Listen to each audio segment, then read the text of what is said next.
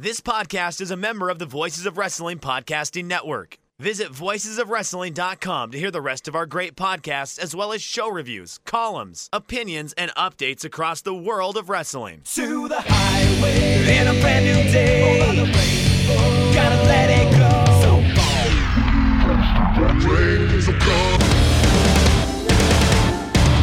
Fast to freedom. Stars tonight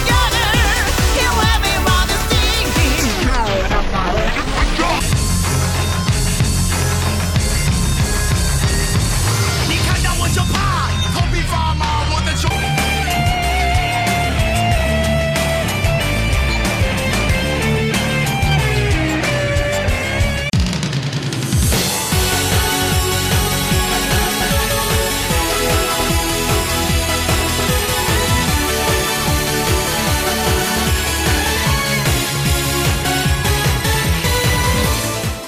Welcome back to Open the Voice Gate for October 11th, 2022. We are members of the Voices of Wrestling Podcast Network. You can find our podcast in the Voices of Wrestling Podcast Network feed or, or on our own dedicated podcast feed on all podcast platforms and applications. You can follow us on Twitter at Open Voice Gate.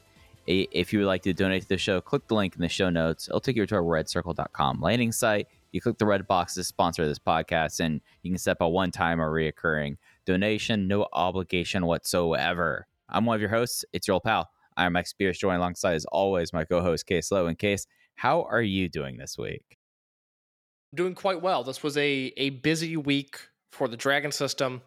Took me a lot of time to watch all the stuff that I needed to watch, but a lot of it ended up being very good. Uh, a- I, I will say we will discuss on this podcast a top 10 Dragon Gate match of the year. And we will cross that bridge when we get to it. But there was a match that I thought was top 10 worthy during this week of shows. And since we're talking all across the Dragon Gate world, I mean, it could be anything, you know? Could it, It could, could it, be it could have it could have been from my friends at Game Changer Wrestling. It might have been one of those matches, which I, I will talk about. You know, I I I took the time to sit down and watch what it is that they do, and they very easily could have produced a, a good match. We'll we'll see if they hit that mark when we talk about it, but it's something that feasibly could have happened.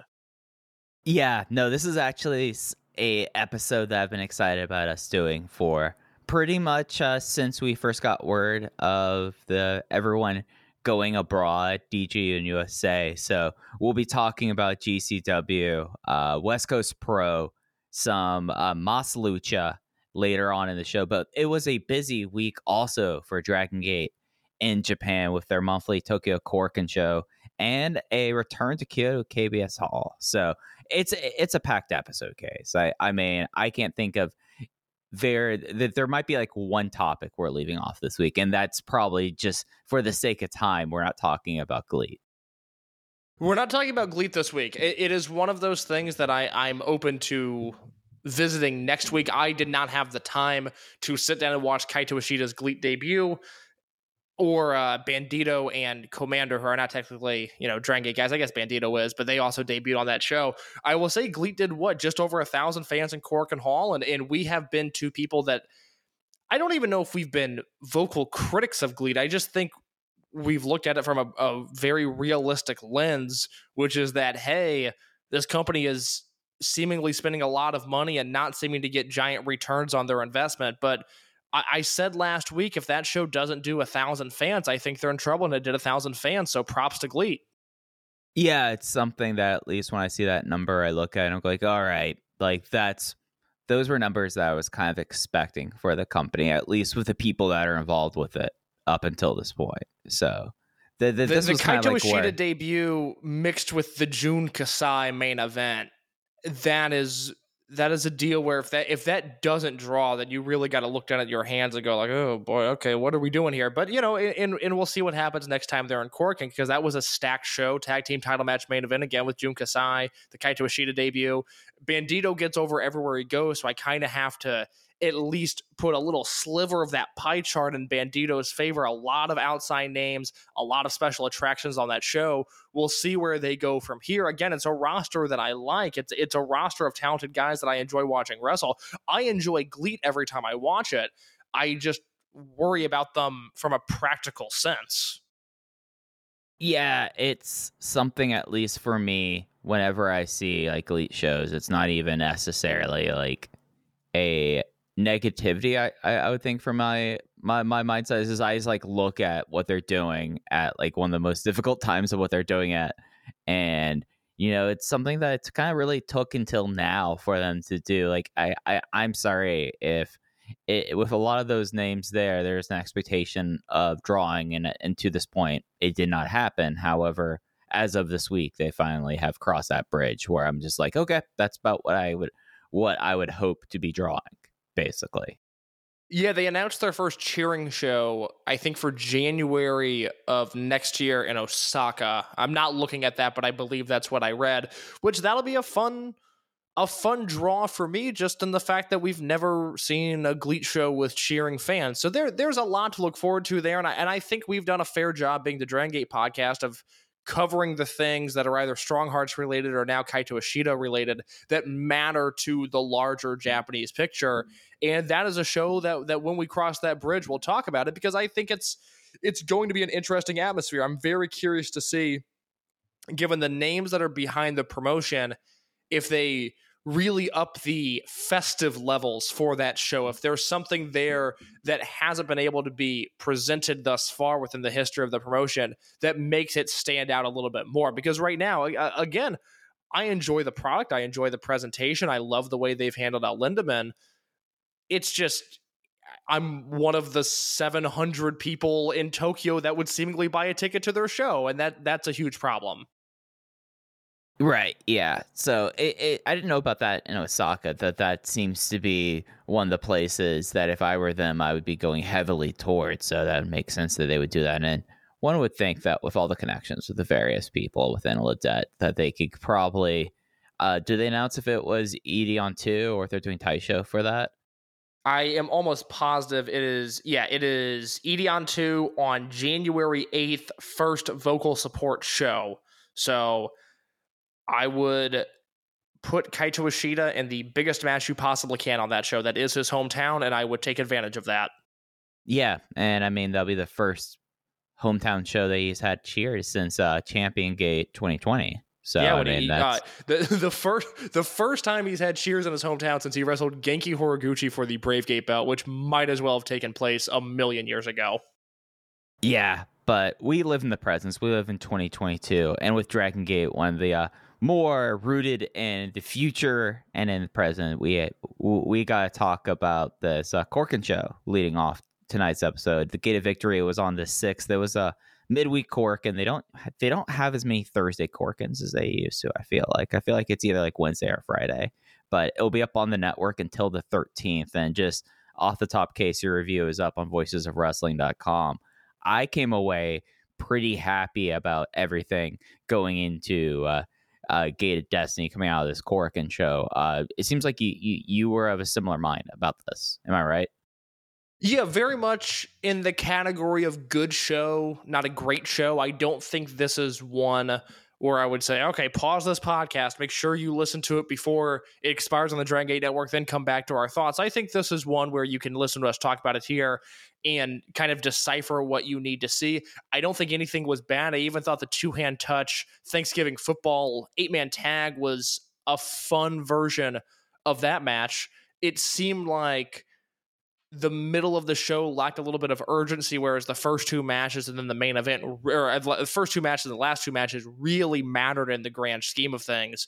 But yeah, this was this was a fine show. I mean, we'll talk a little bit later. I, I want to talk when we get to Kyoto about big picture stuff in terms of where we're at right now and looking back at what we were talking about at the end of July, beginning of August, right out of Kobe World, and and kind of the very uncertain times that we were going going to get into in September, October, and November, and how they've navigated those waters thus far. I thought this week of shows was a really good snapshot of where they're at. We've obviously done some big picture stuff in terms of Dragon Gate in the scene as a whole, uh, wrestling in Japan as a whole, I think this is a very good chance to highlight the exact moment that Dragon Gate is in right now. And this Korakuen show does a very good job of that. uh, with obviously no Shun Skywalker, no SB Kento, La Estrella, or Takuma Fujiwara. The Kyoto show was missing even more guys. But yeah, to answer your question in a very roundabout way, this was a good show. I would recommend watching a, a, a few matches from this. Yeah, it, it, it's something that I felt like that this weekend of shows. Like we knew it was going to be a thin bench week, but it really kind of came across that way. And the fact that like I came away with, from both of these shows, but especially of Cork, and incredibly happy with the direction of things going into Osaka next month. I thought that everything was doing everything hit hit the level you would want it to do, and then also considering like the fact that you can't really do anything with whatever's kind of high with high end right now. Well, what do you do? Okay, gold class immediately has a little bit of juice now. You can do a three way match, and that's what we got set up here. But at the same time, I'm walking away from the showcase.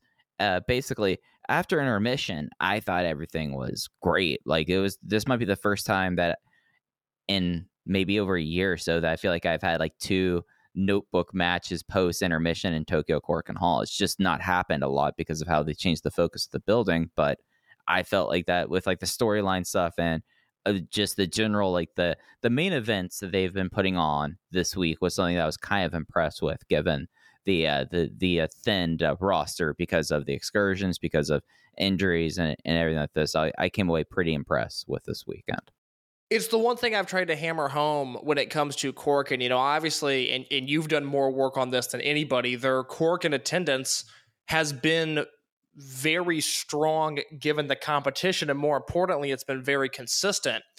The weird thing in the pandemic era for Dragon Gate, especially post 2020, I don't think they had this issue August, September, November, December those first few Korakuen shows that they ran uh, right after fans returned to the buildings. But everything after that, the main events have not hit. Now, there was an issue in the early part of last year, especially in the Build to Dead or Alive, where there were these strict curfews on these Korakuen Hall shows. And so we were getting like eight minute main events, and they just didn't have any time to breathe, and they didn't really feel like main events.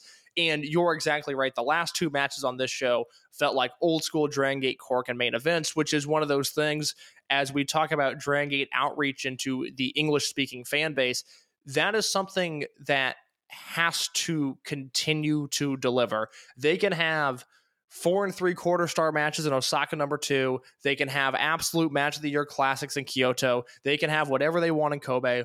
Ultimately, it does not matter to, I think, most people that can understand this podcast unless it's happening in Korakuen Hall. And luckily, I thought this main event was was one of those matches where I, I would recommend people stop down and and take a chance to watch if they haven't already. But that is something going forward that I really want to see from them is the is the post intermission stuff needs to matter, it needs to feel big, and it needs to be great. And it's something that you you, you talked about like global outreach right now, and you take a look at the the stuff after intermission, and for people who are newer to Dragon Gate, traditionally they will have basically everything up until two matches, up until intermission and Korakuen Hall. and Hall you, you know, sometimes they don't really have intermissions at Korakuen Hall, but it's basically considered those last two matches are like the upper card main event, semi main. But you look at like the matches and the segments that came out of the uh, the the the four v four single match series here. Those are all people that when you're doing this kind of outreach, you're going to want to have your Ben-K's front and center because I mean Ben-K immediately when then got on a plane, went out to San Francisco for West Coast Pro. You want to be able to have them in those kind of roles and you look at how this show kind of was delineated for lack of better words here and it really does feel like that not only like the the younger generation is at the forefront and is leading the charge here but they're positioning it so that at this time we're trying to get more eyes on the product. You have the people that you that they're going to stick with for a while you know i mean you have yamato in the main event you have dragon kid someone that they're going to still they still haven't taken that step back with in a lot of ways and i feel like that that is something that we haven't really had a Korakuen feel like this in a while. We've had great storyline Korakuens, we've had a couple of strong match Korakuens, but we really haven't had like the walk away from Korakuen Hall show going like, wow, all right, everything's full course ahead. As we've talked a lot about this year of who's influencing what and who has power and who's doing this and who's doing that, I think one of the biggest differences of a pre OWE split Dragon Gate and a Ultimo Dragon controlled Toryumon or now Dragon Gate is that it's very clear when Ultimo has his fingerprints on a Korakuen Hall show because it's it's Dragon Gate does Monday Night Raw more so than Dragon Gate storms into Korakuen Hall and treats it the same way that a New Japan or an All Japan would, uh, which was I, I think much more the vision when, uh, I, for lack of a better phrasing, just when Shima was there and Shima had some power, you were guaranteed those really strong back halves. And you know, my point this year, as, as, we've squandered and bickered over who has what and who's backstage and who's quote unquote in the room, is hey, a lot of this stuff is is Ultimo, and this promotion has had shows that feel like a continuation of 2003 Toryumon rather than 2016, 17, 18 Dragon Gate. This was uh, much more in the vein of a pre OWE split Dragon Gate Korakuen Hall show, even if it wasn't phenomenal. Just the tone of it was very similar to that. Yeah, and it, it still had a lot of I feel like Ultimo touches throughout the show as well. But as we said, it's up on the network until the 13th. You, you, you still got about a day or so as the show's uh, reporting. Just going from uh, top to bottom because there's stuff throughout here. They opened up, and this match is up on YouTube for free into perpetuity. It is gold class of Ben-K, Kota Minoura, and Minorita defeating the original N2K group of Masaki Mochizuki, Susumu Mochizuki, and Yasushi Kanda when Ben-K got the jackhammer that he's calling the Masakari on Kanda. Two big points here that are are kind of only loosely related to this match. One, two names came to mind when I asked myself this question. I mentioned one of them in, re- in the review. One of them I'll mention here. Ben-K's charisma transplant. Have you ever seen such a dramatic shift in charisma. The, the the one that came to mind that I wrote in the review was, "Hey, this is like maybe not in terms of that like global superstar quality, but just in the way that he went from a guy to a guy."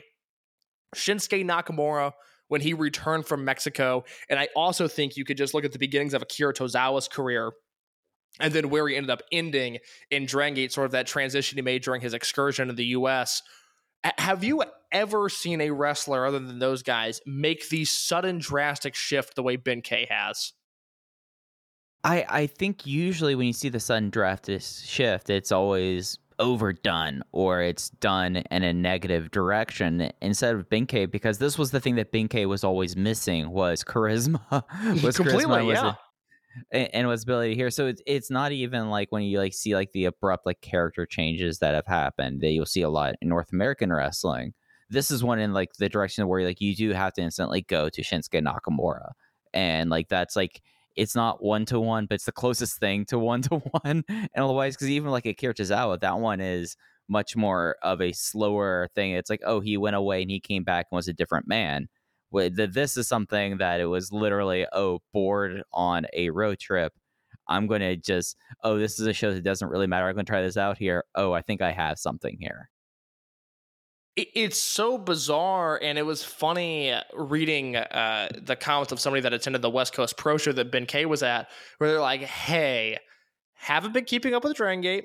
Thought Ben-K was kind of the stoic japanese warrior type when did he become a gold chain wearing rapper? And it's just to wrap your head around that. If you would have told me even in June when Keisuke Okuda left the company and we were, you know, sort of murmuring about the future of Ben-K, and I, I, I was somebody who never, I, I, I never heard anything personally that Ben might have been on his way out. We obviously knew he was, you know, real life best friends or maybe is real life best friends with Keisuke Okuda, but it, it didn't seem like Ben had any rational landing spot elsewhere, and I had never heard anything. I know other people had of, of Ben possibly leaving, but if you would have told me at the end of June of like, okay, so here's what's going to happen: Gold class as we know it is no more. There's no Ashita, there's no Doi, but the unit still exists, and it's not carried by Minoura and Minorita. It's actually carried on the back of Ben-K, who is now wearing about a hundred pounds worth of gold chains around his neck. And he has this catchphrase where people are losing their minds and lining meet and greets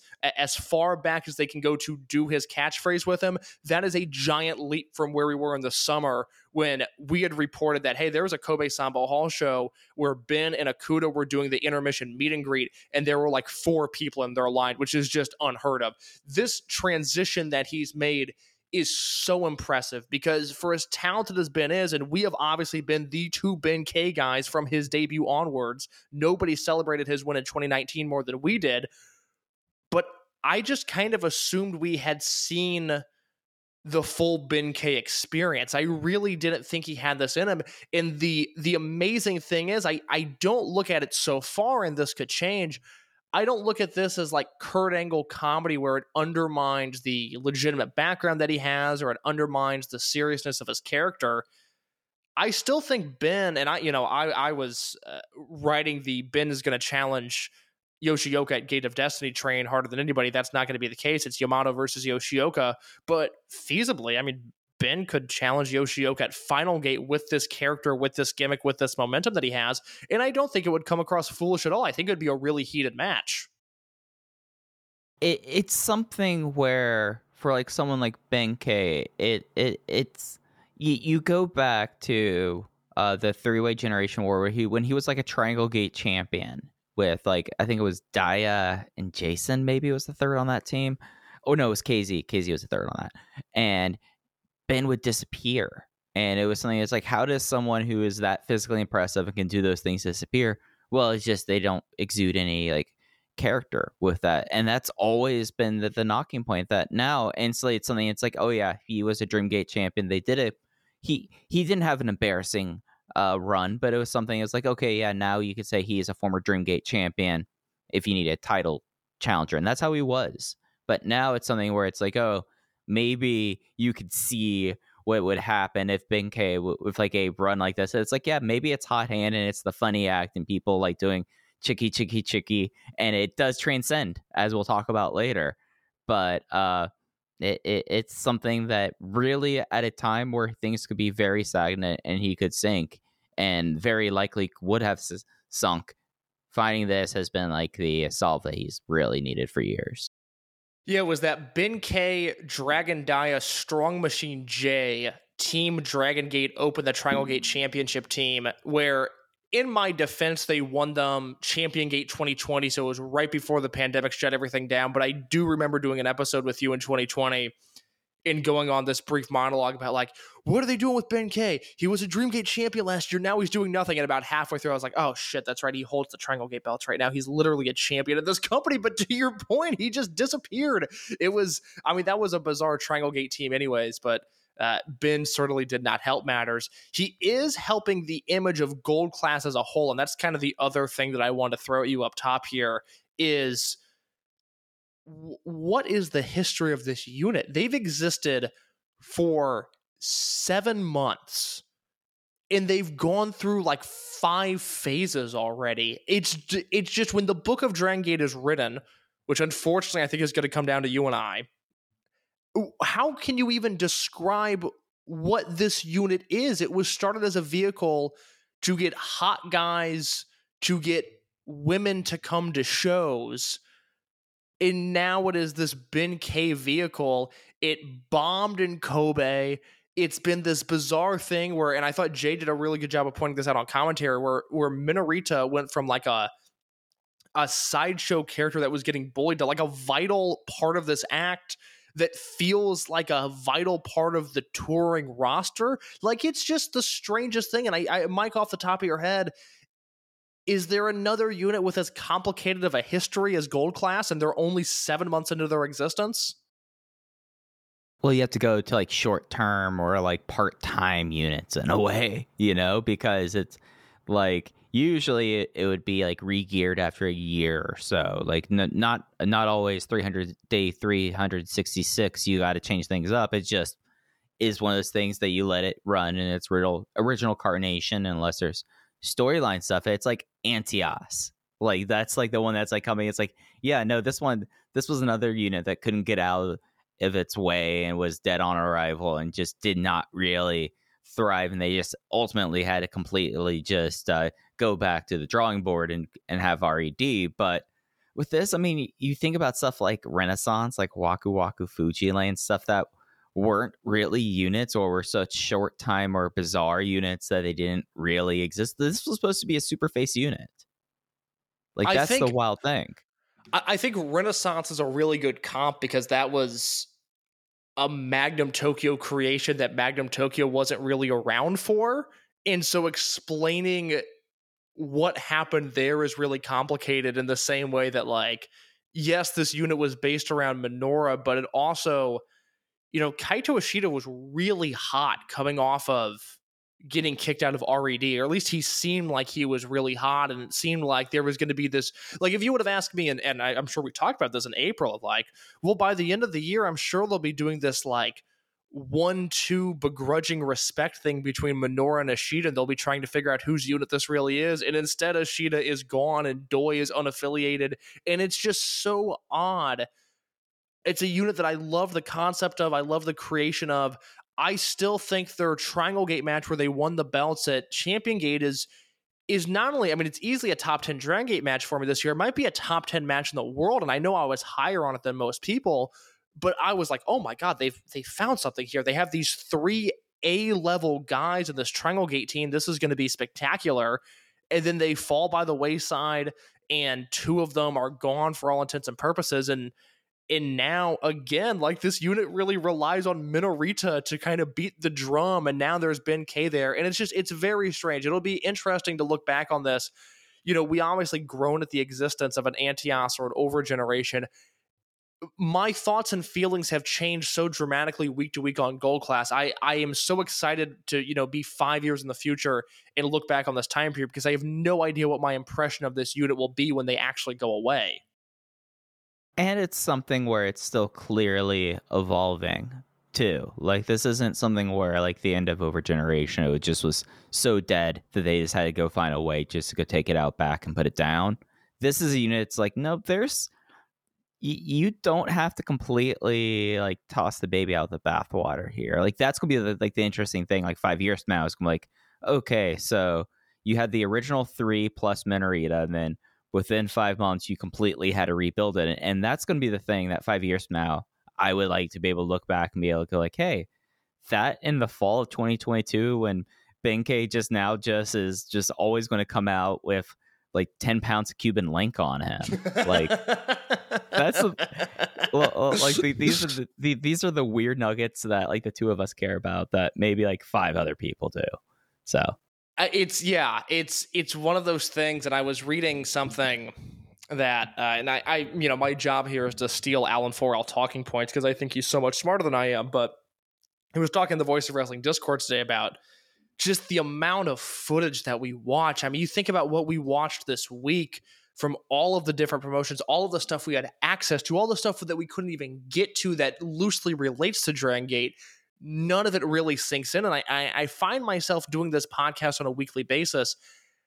I think it actually hurts my long term memory of some of this stuff because I'm giving takes week after week after week. And admittedly, I I sometimes forget what you know i would love to know like okay what was i thinking in june but i talk about this stuff so often that it all sort of runs together after a while i i it, i guess i should clarify I stand firm in my opinions in the moment. It's just as time goes on, I sort of forget where I'm at on some of these things. And this gold class one is a perfect example of just like, God, so much happened that I don't know if my memory is going to be of of Minoura, Shida, and Doi bringing out Minorita, if it's going to be this Ben K thing. I do have to give all the credit in the world to Ben K because we were talking a few weeks ago about how high end and gold class just needed to go away and how this company would be so much better off if they just folded tomorrow. And now Ben has come in, and you and I are both going like, well, Gold Class can stick around for a minute. I kind of want to see what Ben K is up to. So it's just it's it's been such an interesting year, and it's been such an interesting company to cover on a week by week basis this year.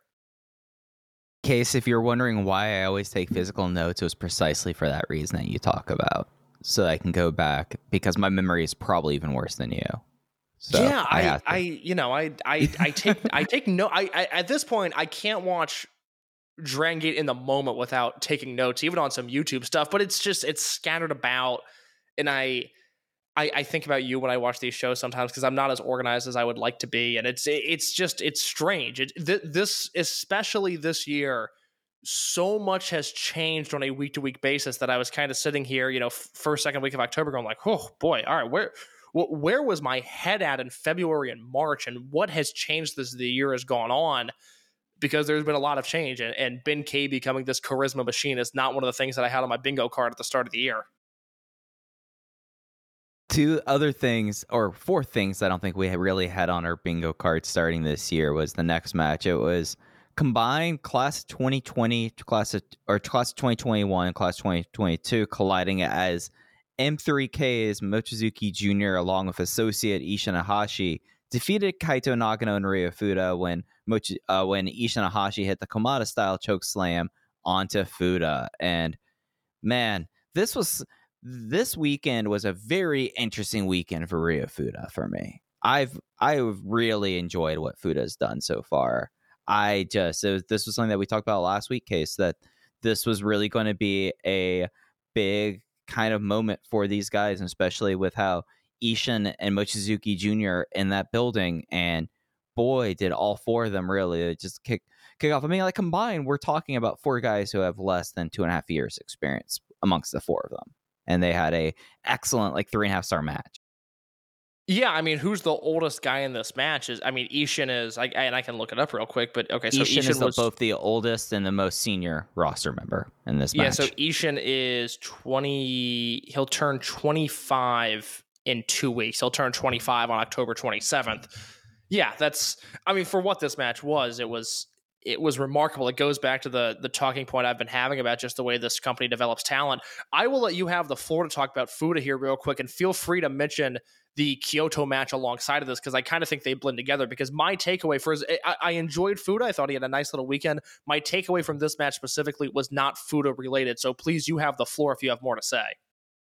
Yeah, so I kind of have to talk about the Kyoto match in concert with this. He had a singles match of Minorita, so they've really been having the future classes really go at it. And the thing for Fuda that's really been the interesting thing, and, and, and this is going to be a compliment sandwich case. This is Uh, something my, my that, favorite form of feedback. I, I'm on board. yeah, uh, he has done a great job, especially when you think that he was in matches with someone like Mochizuki Jr., who is so clearly patented. I mean, it is not just like subtext; it is super text. How much it's like, oh yeah, no, he is his father's son, so he has to differentiate himself in his moveset. This is something that we've talked about since he returned. Is the idea that he kind of comes at angles. He's willing to use the uh, the ropes to springboard upwards, and it's something that's been a nice kind of thing that needs to differentiate from. Her. And it's something that we kind of got to see that worked both ways between the tag match and the match with uh, Minorita, which I thought that actually that match Minorita until the main event that was my favorite match on Kyoto. Before we get into Kyoto, like that, I really really enjoyed that.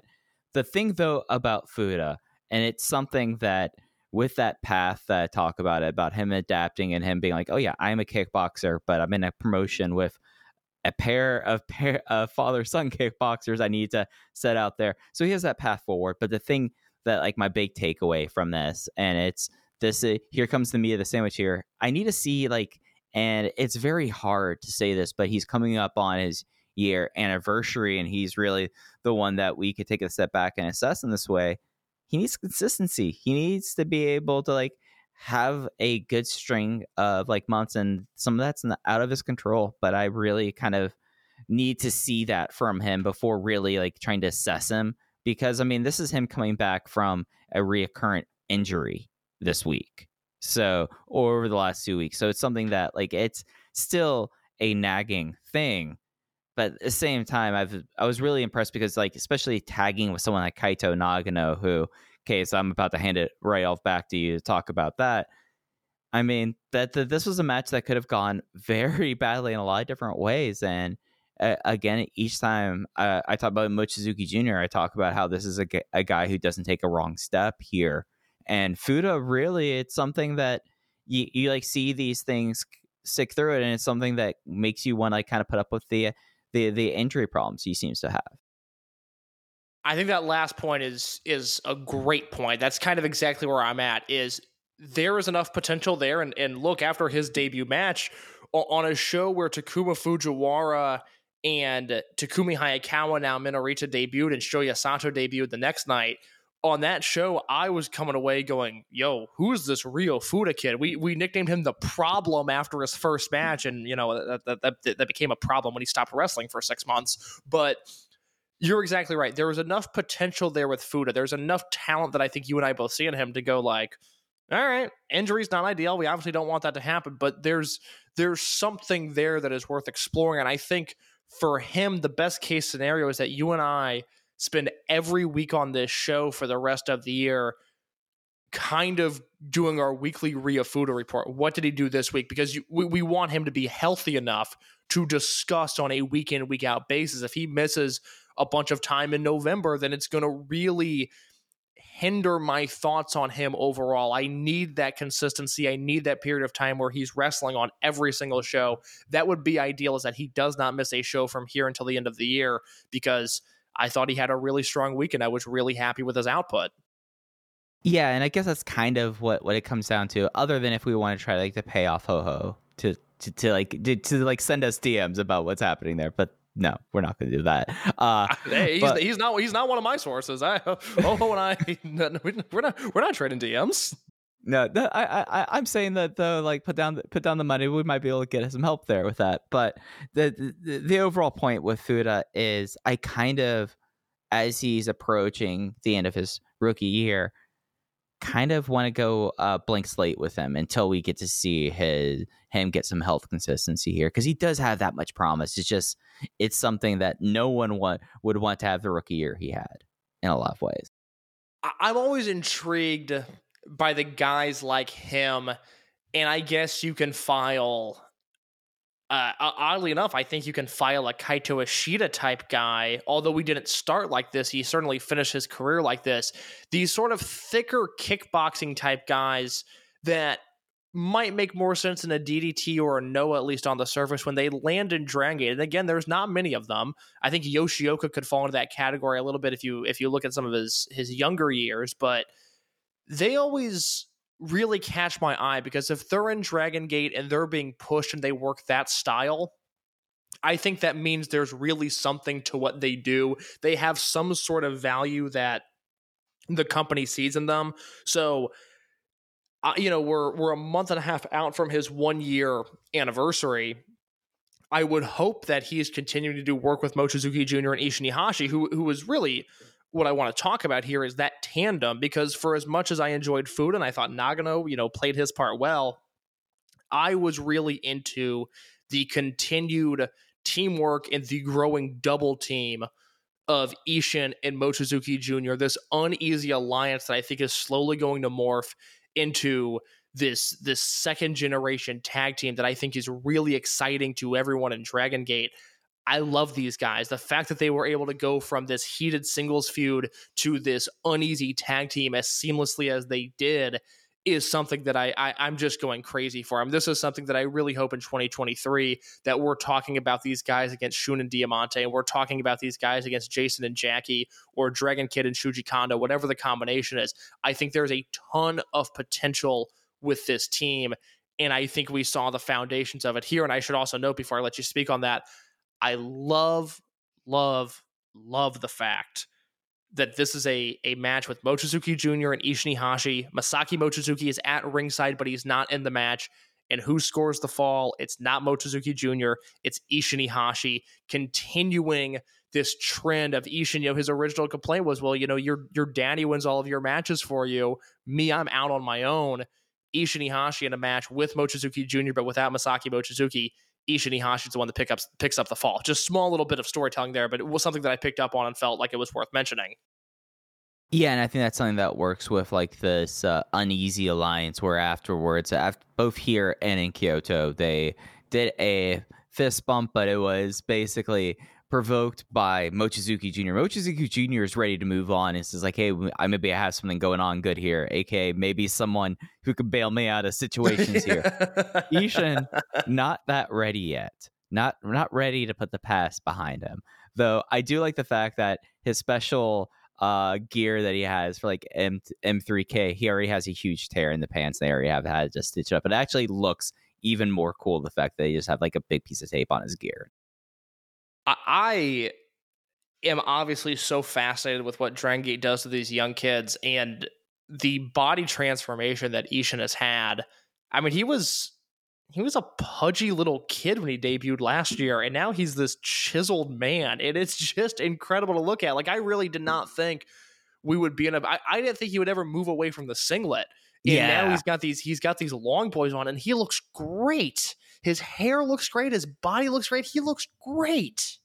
it, it it's something that like now if we really ever truly have a super slow week like if they decide to add an extra week on to like that that holiday vacation they have at the beginning of the year case and we have another week we need to fill studying the idea of the thick boys and the singlets in japan because that, that there is a tendency there that like because yeah no you're absolutely right because he was a he he had some chunk to him in it and that was something he's like oh yeah he's in a singlet there and it just kind of immediately reminds you of all the other kind of husky guys who wear singlets in wrestling in Japan because there is a rich vintage of that.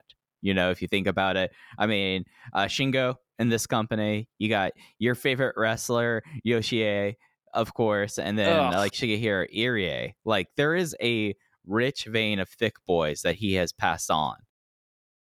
You know, I've been tweeting about Dragon Gate for eight years now. I've seen some tweets come across my timeline that have absolutely stunned me. Uh, mostly horny, mostly very thirsty. I feel like that is a week where you you phone a friend and you have a guest. I don't know if I'm the most qualified to talk about the thick boys of Japan. It seems like there's a people that might be chomping at the bit to do that, though. I, I, I mean, the, the just like it, it, it, it's part of Open the Voice Gate like canon, but it's like side, it, it's sidebars that we would have like discussions here. Like, like I'm thinking about like the, the, there was like this show in the UK called I think it was After Dark, but it basically was like it started at like 11 o'clock and it went until they were done talking and they drank and smoked on stage. It, it, it was you know 80s and 90s in the UK. You know, it sounds you like know, a GCW show. Right. Yeah. Yeah. But like the thing about it is they just keep on like discussing it and it's all done very calm. We need to start voice gate discussions here. To, not voice gate after dark. We're not going that far here, but something where like we where we tackle the singlet and moving on from the singlet, I think is a big thing. Cause yeah, now he looks like an absolute like uh, box office star here. And I did not think that ca- that way when he was coming out in the pink singlet. No, not at all. So let's get through the slow part of Korakuen pretty quickly. Uh, we had that touch football eight man tag. Uh, Problem Dragon Punch Tominaga, Takashi Yoshida, Yosuke Santa Maria versus Don Fujii, Genki Horiguchi, Konamawa Chikao, and Ultimo Dragon. Uh, Yoshida got a verbal submission out of Konamawa Chikawa when he had him up for the cyber bomb. And as soon as the bell rang, he power bombed to the mat. This was the stalker variant of the touch football match, and you know the amount of stalker in there, you know, greatly raises my spirits when we when we have a match like this. Yeah, I thought this was a lot of fun. This is kind of one of those, hey, if you're pressed for time, obviously you're not missing anything. But I I really enjoyed the finish of Konami Chikawa submitting while in the power bomb position. This this was I, said in my review an above average touch football tag team match. I, I thought this didn't overstay its welcome. Actually, it was it was pretty well paced and pretty funny the entire time. No, yeah, the, the this is one of the good ones. This is like if you ever have to show someone what like the touch football matches, you you show him a soccer match. I mean, it had Genki in it too, so like you held a bunch of riffs there. Uh, tag match after this, it was Natural Vibes team of Jason Lee and Strong Machine J defeating the unaffiliated Eita and Ho Ho Lun. Strong Machine J submitted Ho Ho with the diamond frame. Uh, no, nothing really came out about Eita over the last few weeks, so we're kind of continue this uh, uneasy dance where everyone's looking at the door. I should know, you know, we kind of speculated last week, hey, maybe Eita's going to be Kobe and Osaka and Tokyo. He's been working the house show loop this past week. You know, he was in, uh, he was in Mie, he was in Okayama. I, I, you know, uh, when when that information comes out, we'll obviously talk about it. But this is another one of those deals where I- I think people might have might have at least I, there's something there, but uh, you know, I, I guess I this this is a roundabout way of me saying I don't know. I don't know what's going on with Eita, but I do think it's worth noting that he worked the house shows this past week. Yeah, that that was something like Mie and Okayama. There were hometown shows with that, but still, you wouldn't really expect it. Uh, this Korakuen tag, this was uh pretty uh, like like you had Jason and Ho Ho in this. It was not it, it. It was not a bad tag match case, but this was a match that you know, just because of everyone involved and everything else that was happening on there, just kind of was that match where you can go kind of fast forward through and be like, oh, this was a perfectly good three and a half, three and a quarter star match. Yeah, I spent my review talking about how this was a, a match that really made me feel like a a what could have been moment. You know, thinking about February and March to to recall what happened earlier this year, going like, man, it looks like Eita and Strong Machine J are going to be a unit. This this possible Eita Strong Machine J Yosuke Santa Maria babyface unit that just did not happen. So I started thinking about that here. But yeah, it was a it was a a, a perfectly fine match. Yeah, and that led us into the post match. Uh, Kaito Kiyomiya came out, and they further built the. Uh, uh, I, I need to look up what the exact name of the show is, but it's the uh, it's the Noah and uh, Dragon Gate joint show next month. As of the time of recording, it is on 11 11. It is the as I- I'm playing this the Global Dream Show, and now they have announced that it will be Kaito Kiyomiya and Yuki Yoshioka versus uh, Kenoh and Kota Minoura. Does this change your frustration level of the show at all, Case? No, no, I'm still annoyed by the mere existence of this show. I don't know what your read on this is. To me, it is ooh rough advance. Maybe we should book the two champions in a match, and uh, this is what we got. I'm sure this match will be awesome. I'm sure a lot of the matches will be fine, but I still, I'm, I'm, I. You're gonna review this show. I, I can't sit down and write about this. Uh, this is a Noah show, buddy. I'm not okay. touching it. Okay, so we're who, who in the voices of wrestling side? We're talking to uh, uh, I don't know who does the reviews. Kevin Hare, maybe I don't know who does the Noah reviews, Paul but uh, or we, Kevin Hare. Yeah. that's that's right. Yeah, we'll uh, we'll be passing this one off. Uh, I of course am in the market. If anybody wants to to commit to consistently reviewing Dragon Gate Korakuen Hall shows, be my guest. But especially this Noah collab, uh, all you guys, you guys knock yourselves out.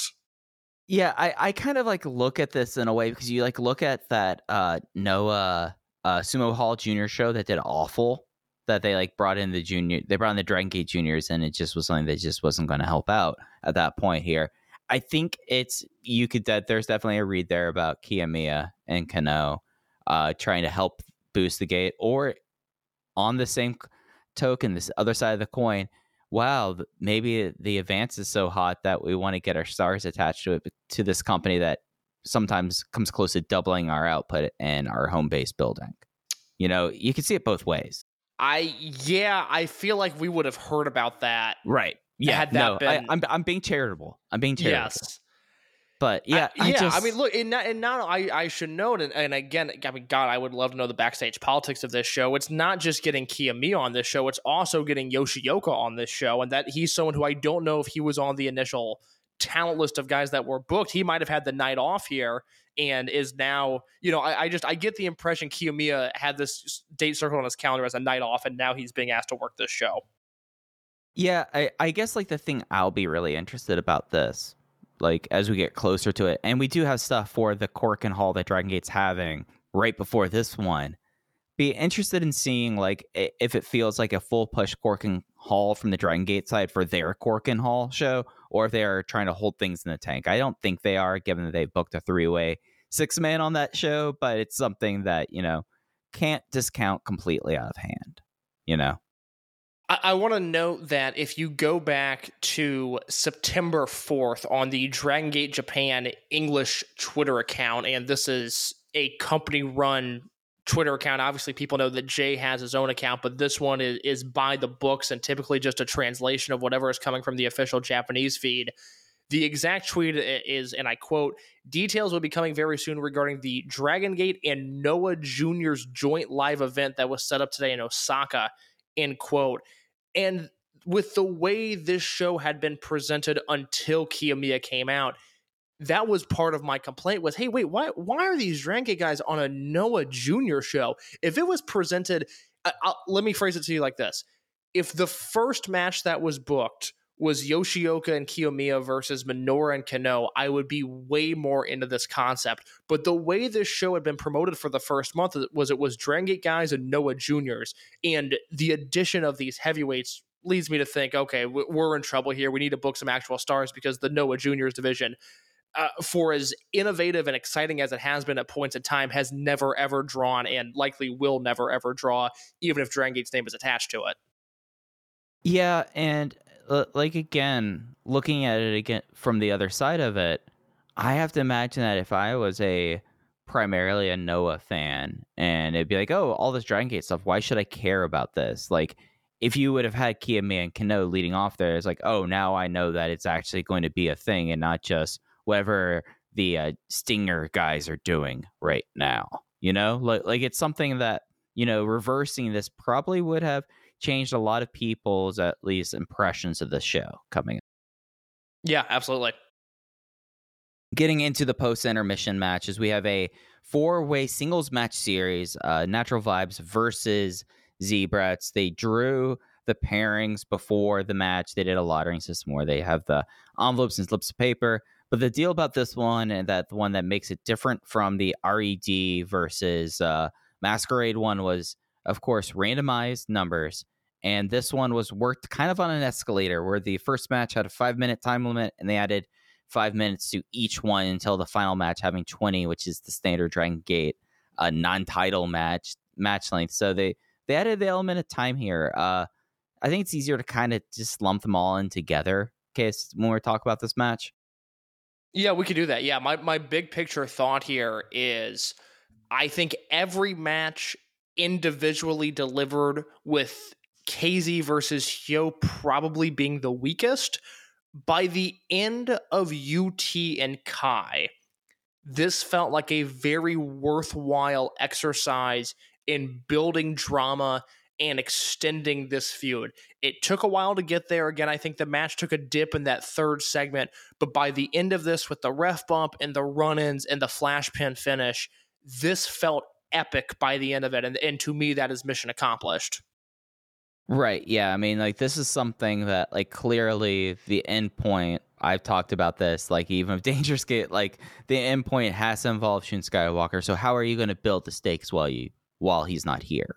And I felt like this was an excellent way of doing so, even leading up to the point that they made a big point of KZ getting the fall in his match against Hyo because of Shun basically running down KZ all over social media over the last few months. And then UT winning it and the the fact that Natural Vibes was not was ready to kind of be like, all right, now let's take care of this here. And that after the match, that brought out Gold Class because uh, uh, was called out by his class of 2016 classmate about units being useless right now, and he was the only reason why uh, Gold Class wasn't. But the series, I felt like it was done really well. Like you had Diamante and JFK leading off for like the sprint match, and it was exactly what you expect there.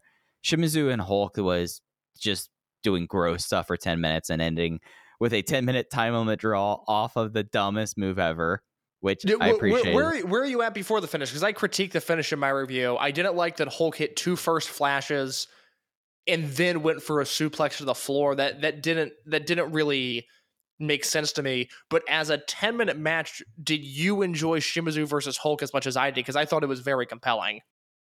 Yeah, I Shimizu sold his ass off in this match. I, I, I Like, told you, I, I said, I said, I really wanted Diamante versus Kamei, and I think Shimizu versus Hulk would be a really strong combination. And this is the, this is the route that they went. Yeah, and then like the uh, the the the dumb suplex, like yeah, like the idea of oh now, I I know Jay tried to cover for it, but like now going for the count out, now you can't get a definitive win really, or it's much more difficult for them to do so, especially the fact that at that point it was Z-Brats one zero and one. That that meant that they had to win their next two matches. So like I like the booking that you need to have the the draw there. I I mean I've been com- this suplex has been done from the start. Why not have it ruin matches? I've got to give Jay credit. I had not said anything on the podcast because I didn't think it was a big enough story to talk about, but I, I thought for the first time since he had been doing commentary, I thought his output in September was a little lower than the average. I, I didn't think he was on the way he normally is at Dangerous Gate. Uh, but he came back with a vengeance here, and I, I thought he in the rotating booth of some people that speak no English and then at times Ho Ho Lun. I, I I thought the English booth was back to being the usual great standard that it is on this show, and, and that that was one of those moments there. Him trying to cover for Hulk, trying to sell this kind of victory, even if it didn't get there with me, the effort was appreciated. So well done to him. Oh yeah, for sure. Uh, KZ and Hio, like that one was like I know that you were a little bit more down down on it. I thought that I liked the idea that Hio was being able to take it to KZ, but that might have just been like a personal thing. I was like, all right, now this didn't really feel like that. It was like the outclassed Hio that we was seeing 12 months ago. You know, like it felt like okay, these are two guys who are not not necessarily at the same level, but they're not far off from each other. And then UT versus Kai was brilliant. I mean, UT UT is another person who had a, had himself a very fun weekend. I, I'd say. Or have you heard me before rave about the chemistry that UT and Kai have? Yeah. Uh, remember one of my favorite tag team matches the last five years was based around that chemistry. That's that's right. I just I I wanted to be sure that people knew that this is something I had been on before this match. That this is a a pairing that I sought out many years ago and said, like even this was like when Kai wasn't really good in Dragon Gate yet, and I was still like, okay, I don't really want him here, but if he's going to be here, can he wrestle UT? Because this is a combination of guys that work really well together. And here was a nice little showcase for that. I, I, I feel like I must take the victory lap in the the UT and Kai chemistry debate. yeah, but like it, it was a thing that was like, oh yeah, UT can go use his body as a jungle gym for ten minutes. Like with like that was a thing there. But and instead this time it was like K it was UT just being like laser pointed and trying to survive Kai and then getting an opportunity to do so. It just was really just well done stuff and then like doing the huge teases like the pile like the pile driver on the chairs on the outside. It's something that with like UT in the position he is, like this was it felt like a big moment for UT to get the win here, especially given how his path is and how kind of his position in the group. I feel like that that was a really cool way to end this match. I love these sorts of matches. I I really think the promotion as a whole is missing the opportunity when it comes to not doing more Nanawa style elimination matches, not doing more stuff like this. That was part of the appeal when I got into this company was these bizarre elimination matches, these odd stipulations that they put themselves in. I think is an absolute strength of this promotion. And I remember especially during the generational war of 2020 with Dragon Gate and Toryumon and RED, really thinking they missed an opportunity there by not doing more of those matches. Now, you could say that was such an odd year. That was when the roster was most affected by COVID. They were trying to figure stuff out as they went, and I, I would I would not have an argument to that. I think that's entirely fair. But I really hope going forward, and I probably said this in October of last year when they did this with RED and Masquerade, and we haven't really seen a, a continued effort to do it uh, from now until then, or then until now rather. But I would really like to see more of this in current Dragon Gate. Yeah, it's just one of those things that with this audience and with like the fabric of the promotion that that this is a card that they they've always been reluctant to play these kind of cards. Like they will only do so many three ways or four ways a year and then they won't do it for 12 months to kind of like do this kind of thing. So the fact that they were willing to go for like a series match here and then they're following this up with like a three way six man tag is something that i thought was kind of nice to see them go back to the. We had a lot of the touchstones with like twenty with like 1999 to 2003 era over the last few months, but this was like a nice thing to see something of more recent vintage going back. A main event that felt recent vintage as well. Yeah, absolutely. So it was D'courage and Madoka Kakuta going up against uh, Dragon Kid, Shuji Kondo, and Yamato. It was, uh, as I'm looking down my notes, it it why why don't I have the, the result there? It was a okay. So what was the finish on this match? I apologize for that. I usually no, it's okay. Written. The uh, the finish of this main it was event. a Galleria. It was a Galleria to Dragon Dia as Yamato stared into the eyes of Yuki Yoshioka. It was a phenomenal finish. Yeah, no, sorry about that. I usually have the finishes written down in my notes. With okay. that, Nor- yeah. Normally, I normally I don't, so I'm glad I had this one. there we go. Uh, yeah, this was something that like you you you bring up that this was like a recent vintage thing. This was like a touring six man tag, and I feel like that they got a couple of these out this weekend, and I thought that that was really kind of cool to see. And given that Yamato was in the states, they had to do the big thing to build up Gate of Destiny, and I can't think of a better way to build it up than doing that. That, that's exactly it. I, I, will spend time and energy talking about D'courage as we speed through that Kyoto show, but I want to focus solely here on one. I will I will briefly mention the idea that I really hope at Gate of Destiny that it is Dragon Kid and Shuji Kondo versus Dia and Kakuta for the Twin Gate belts because that is just a really exciting match. The work they did here, and I, I did not realize it just because I hadn't thought of it, that this was going to be the only, or rather the last chance that Yamato and Yoshioka had to interact with one another before the Gate of Destiny main event. The work they did in this match got me so excited for November 6th. And that is a show that falls on in America. It'll be a Sunday morning. I'll be watching that show live. I'm looking at the calendar now.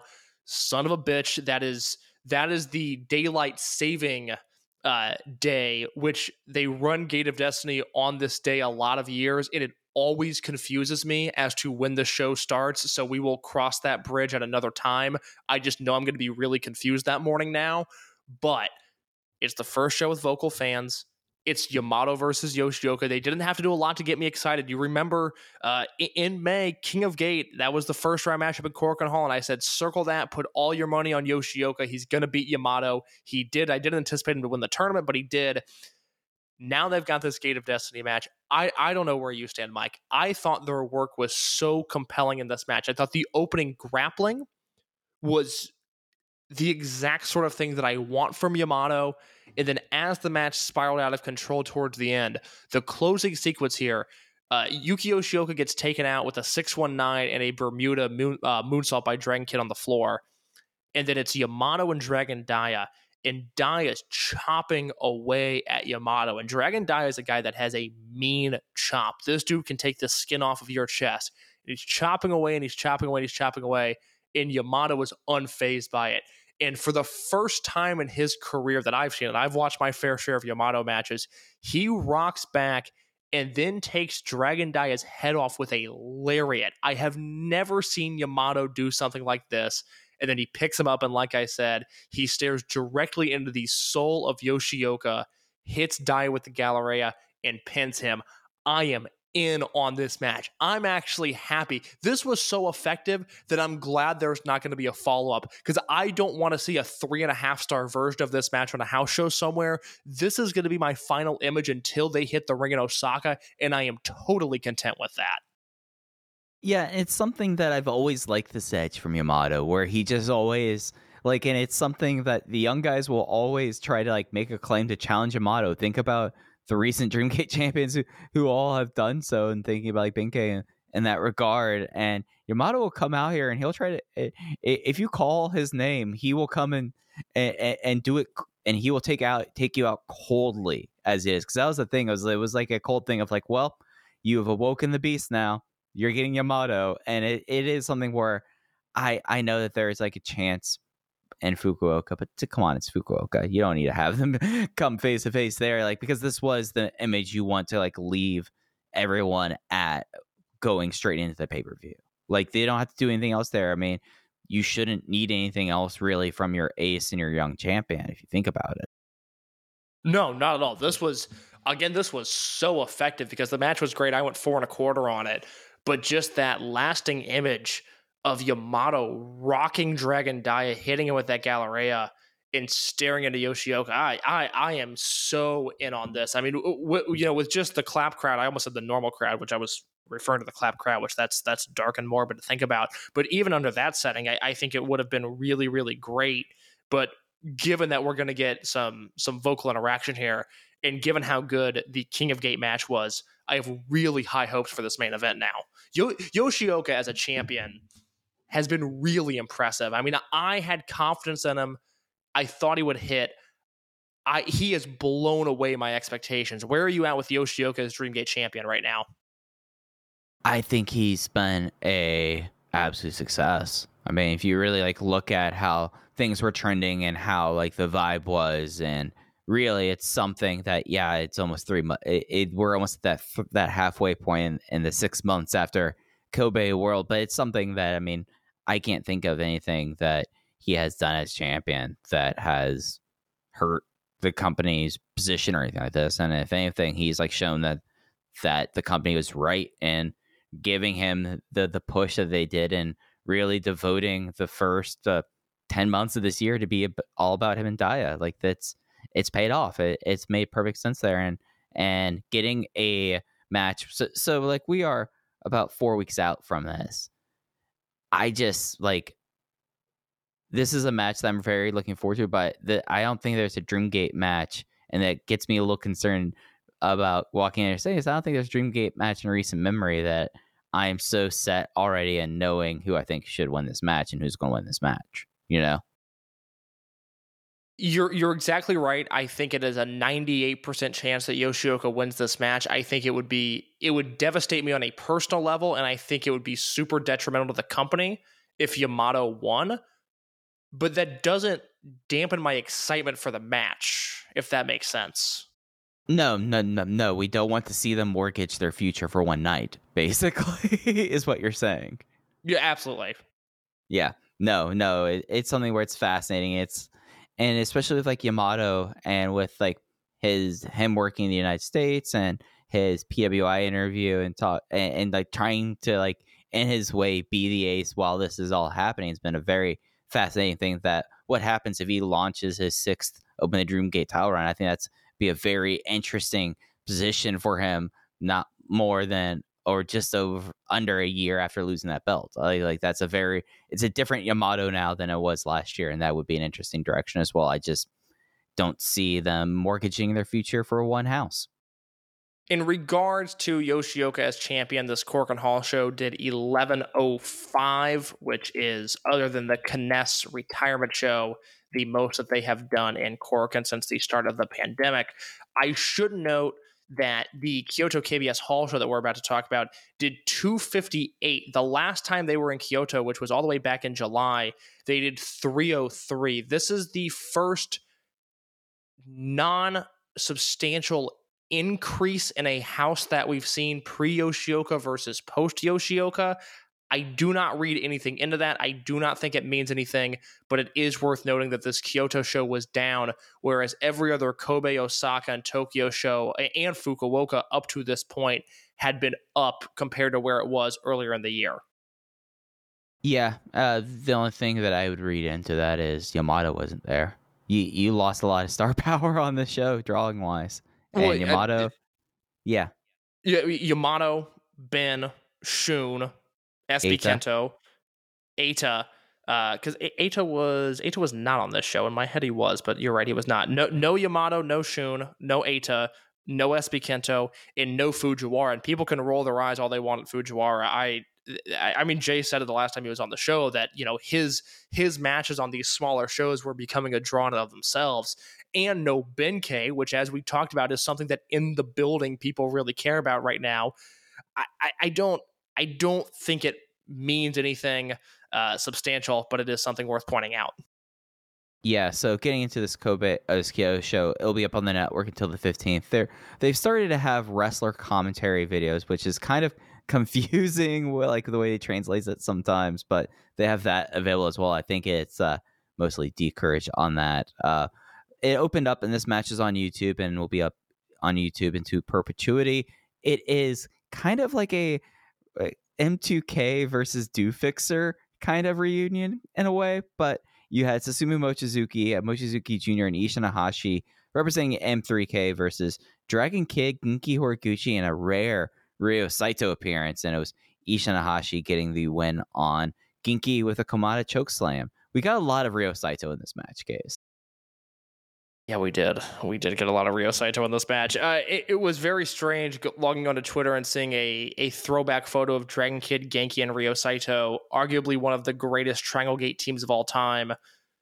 And then to immediately go into this match and just go like, oh boy, all right. Uh, Dragon Kid, same wrestler that he was 20 years ago. Genki and Ryo Saito, not exactly. Uh, this was a skippable opener, in my opinion. Yeah, uh, it, it Ishin really lit up Ryo Saito in this. Like, if you're looking for highlights, if you're gonna watch the entire thing, uh, Ryo Saito very clearly does not tan anymore, and Ishin Iihashi took advantage of that with some chops. yeah, I uh, that that was easily the highlight of this. Yeah. Uh, then we had there was the knuckle bump afterwards. Uh, this time it, it seemed like Mochizuki Jr. is more and more into Ishin. Is you know he, he's not that point yet. Uh, we had we had the first of two singles matches on this Kyoto show: Kaito Nagano versus Kota Minoura. Kota Minoura won in five minutes and 33 seconds with the Boston Crab, but Kota Minoura in the veteran role. Who would thought that as for Kota Minoura, who is 23 years old by my last check? He's four years into his career with this roster, especially with who's left. That makes him that makes him a grizzly veteran at this point. And I and I thought he did an okay job in this role as well.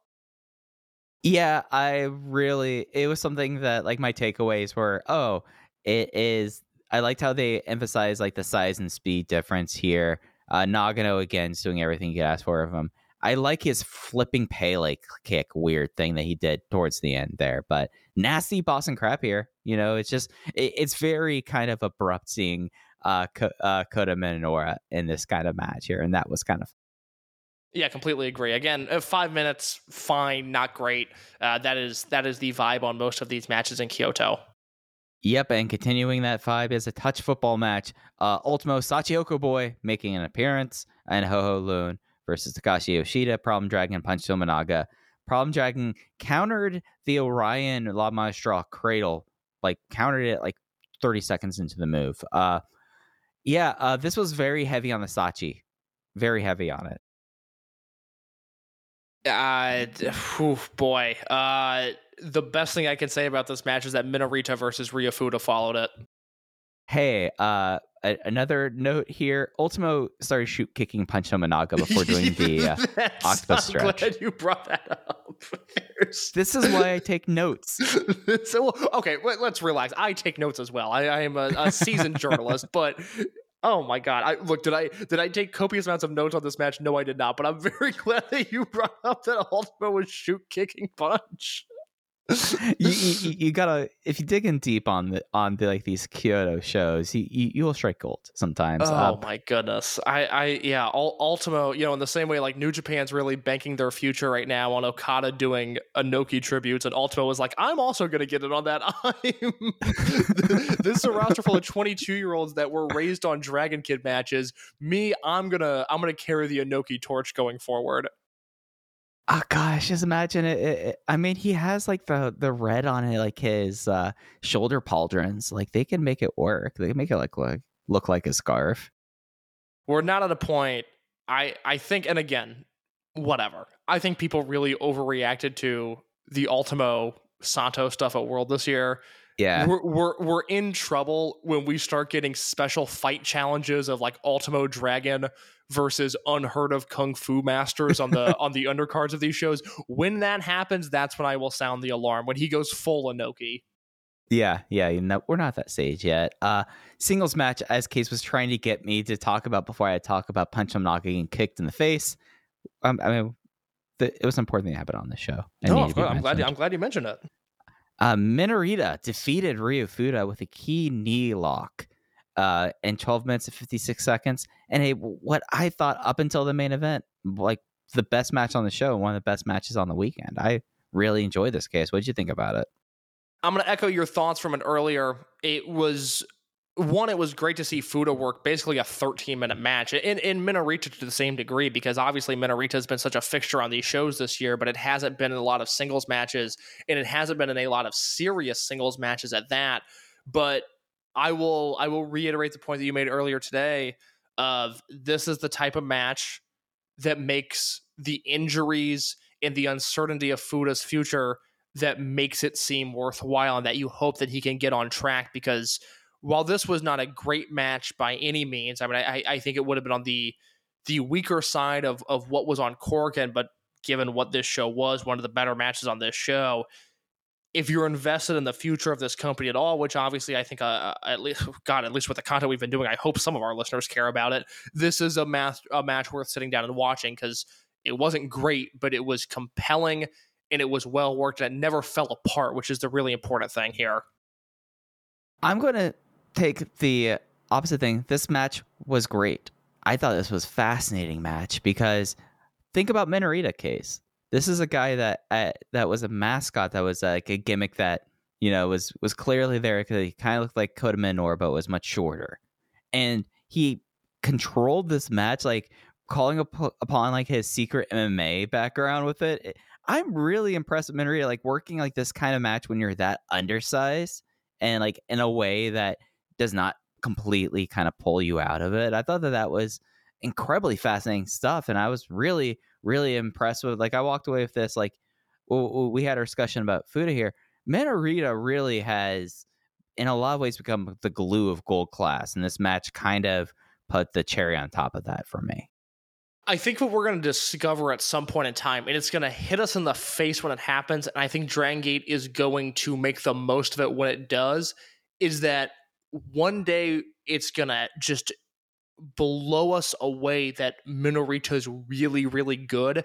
He's worked with the biggest stars in big matches and has gotten time with all of them all year. Way more so than Ishin Iihashi has, obviously, way more so than Fuda has he ha- again we don't even consider him a rookie just because with the snap of the fingers he was like a guy on the roster we forget that he's a part of this class of 2021 or at least i do and i think at some point within the next calendar year he's going to go on a run of singles matches and we're all going to have to take a step back and go like oh I, I didn't know it was like this. Like I didn't realize he was this good. I think that's coming in the not so distant future. Yeah, and I feel like sneaky performances like that kind of like put the flag up in your mind. It's like, all right, uh, I will. That will happen, and I'll have to like go back and to be like, oh yeah, no, he had like this like technical masterpiece with Ryo Fuda. Uh, He, he spent the entire he spent the entire year working with like Yamato and Yeah. Dragon Kid. You know, he's he's been taken care of, and it's just he's he's such a strange little character, and you know, for lack of a better term, such a strange little man that I think we kind of underestimated him to a degree, but he's been focused on and pushed, and more importantly, cared for in ways that most rookies aren't. So it's it's going to be very interesting to see when he eventually breaks away from this sidekick role, which I think will happen whenever Gold Class ends. I think he's going to get a chance to really shine and showcase all of these things that he's picked up on over the last seven months or so. yeah, and and that's good. It'll be interesting to see how it kind of like these things he's picking up as gold class kind of like as they we try to figure out what gold class really is. You know, like as we were saying up top. Uh, Semi main event: Jason Lee and Yosuke Santa Maria defeated Hyo and Diamante. Jason Lee got a crucifix hold on Hyo in 14 minutes and 27 seconds. And I say all of that to say, if you're wondering about like this Kyoto show, this was the semi-main event. Yeah, that you know what I, I mean. I don't have any thoughts on this match. I think this is a good opportunity for us to talk about this Kobe Sambo Hall show that is coming up this weekend, which we have a full card announced for. Mike, do you have that card up?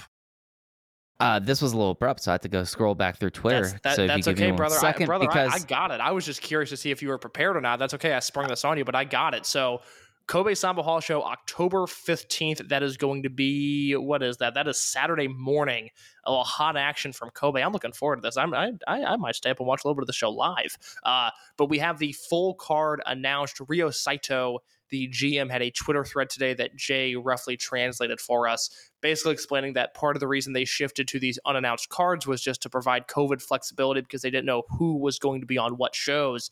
And now that uh, Japan is slowly moving out of the extreme precautions that have been in place for almost three years, that they are going to look into moving back into announcing cards beforehand. And Mike, let's go down this card one by one. Like I said, I've got this. Uh, I've got this card pulled up. I'll read you the card, and then you can tell me what sticks out to you kicking off with Dragon Dia and Madoka Kakuta versus Mochizuki Jr. and Ishin Iihashi. There is a Kung Fu Masters match with Jackie Funky Kamei, Ho Ho Lun, and Super Shenlong III against Takashi Yoshida, Problem Dragon, and Punch Tominaga. Really intriguing singles match, match number three Yuki Yoshioka versus Kaito Nagano. Eight man tag here with Ultimo, Dragon Kid, Sachihoko Boy, and our friend Gurukun Mask against Don Fujii, Genki Horiguchi, Konamami Ichikawa, and Big Boss Shimizu. Uh, match number five is going to be the M2K team of Masaki Mochizuki, Susumu Mochizuki, and Yasushi Kanda versus Kai, BB Hulk, Diamante. And the card closes out with KZ, UT, and Strong Machine J versus Coach Minoru, Ben-K, and Minorita. And the main event, the Open the Brave Gate Championship match, Hyo versus Jason Lee. yeah. So now that we're at now they're at a place they're announcing full cards here, and there's a lot that I like on this card. There's a lot of stuff though I can look at. I'm can kind of get a sense of where we're to go here. But, you know, having the Brave Gate match on night one of two of a double header and Kobe Sambo Hall, I think is smart use of it. They held back Hyo from doing a title match at uh, Dangerous Gate and, you know, continuing kind of crossing the streams with the uh, M3K tag team versus Dai Kakuta in the opener really sticks out. And then, yeah, as you're saying, having the Dreamgate champion versus Kaito Nagano, these kind of matches when it's a heel champion can get kind of weird here, but it'll be interesting to see how this match ends up being. Th- that match is so intriguing just because when it was Nagano versus Kai in his debut, Nagano was given so much offense. And I I think Yoshioka is going to do the same. I'm just so curious to see what that match looks like because it, it to your point, it's a baby face versus a rookie, which is a bit of an odd dynamic in this company. But I I'm really excited to see what comes of this. Uh, much like you, the opener jumps out to me as something that should be spectacular. And Hyo Jason Lee, I have very high hopes for. Yeah, it, it's just interesting that like this is happening. Uh, this double header in Kobe is happening while all these people are away. So seeing like the creativity there. I mean, like the semi main event. I mean, Natural Vibes trying to figure out what will be their tandem in that three way six man match versus Gold Class. I think that's strong as well. But you know, it's nice to see this. It's also something. It's like all right after Yoshioka and Nagano is over. Uh, for those who uh, at that time on the East Coast want to make their breakfast, that might be the match make your breakfast, and right after that, the Nagano Yoshioka match. Absolutely, that is fun stuff, and that leads us to our Kyoto main event.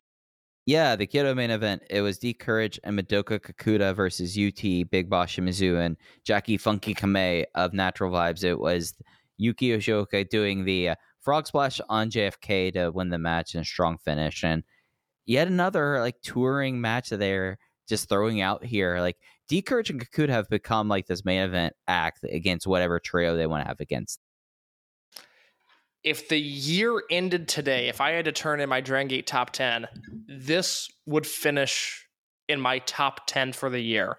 I was blown away at this match.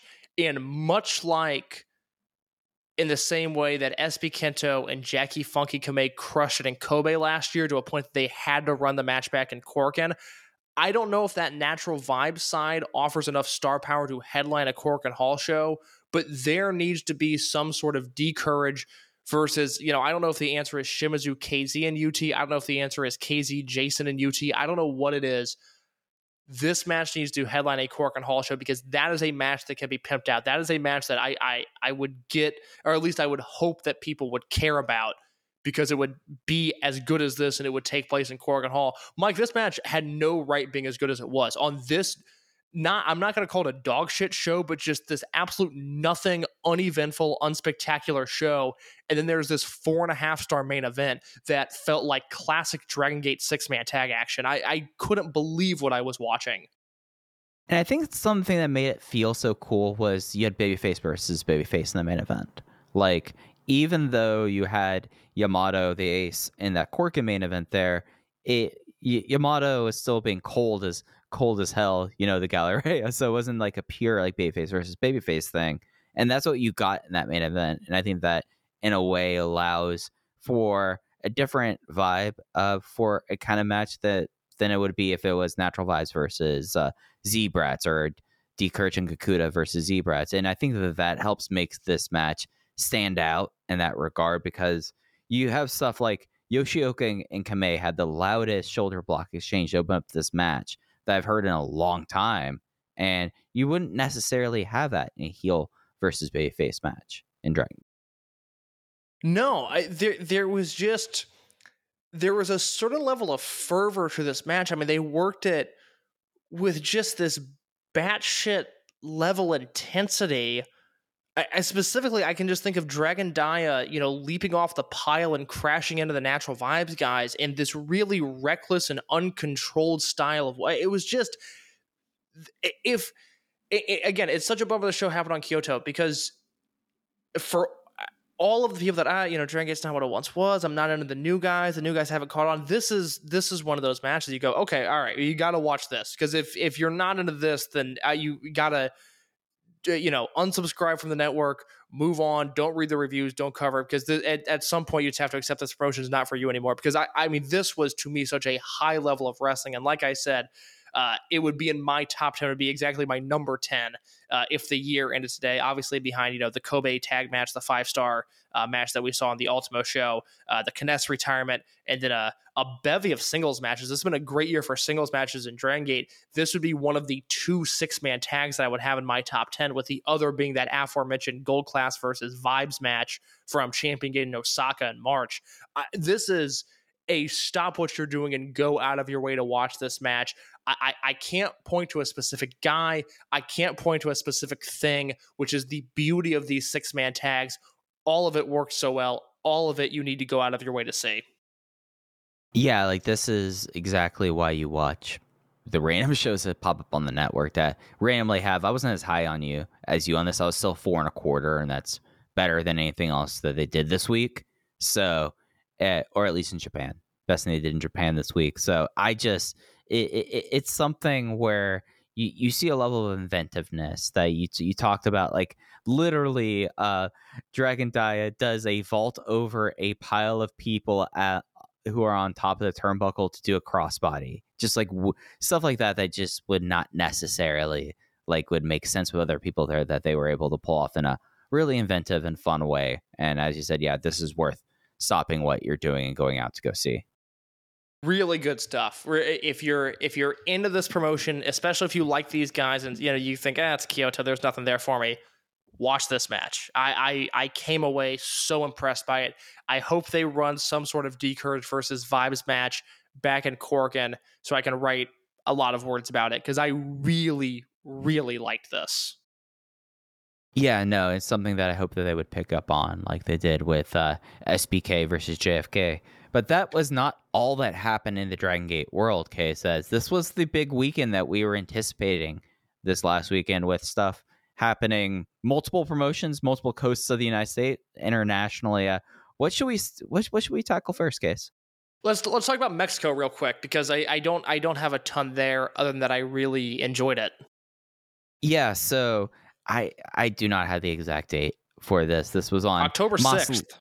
October 6th. Well, actually, this was happening the same day as Korakuen. So there we go. Have a little bit timeline here because it's it's one of those like weird things. Like because of the fake Shun now, it, the thought has put in my head here. It's like I need to keep track of like time, and I only thought college football I would care about flight tracking.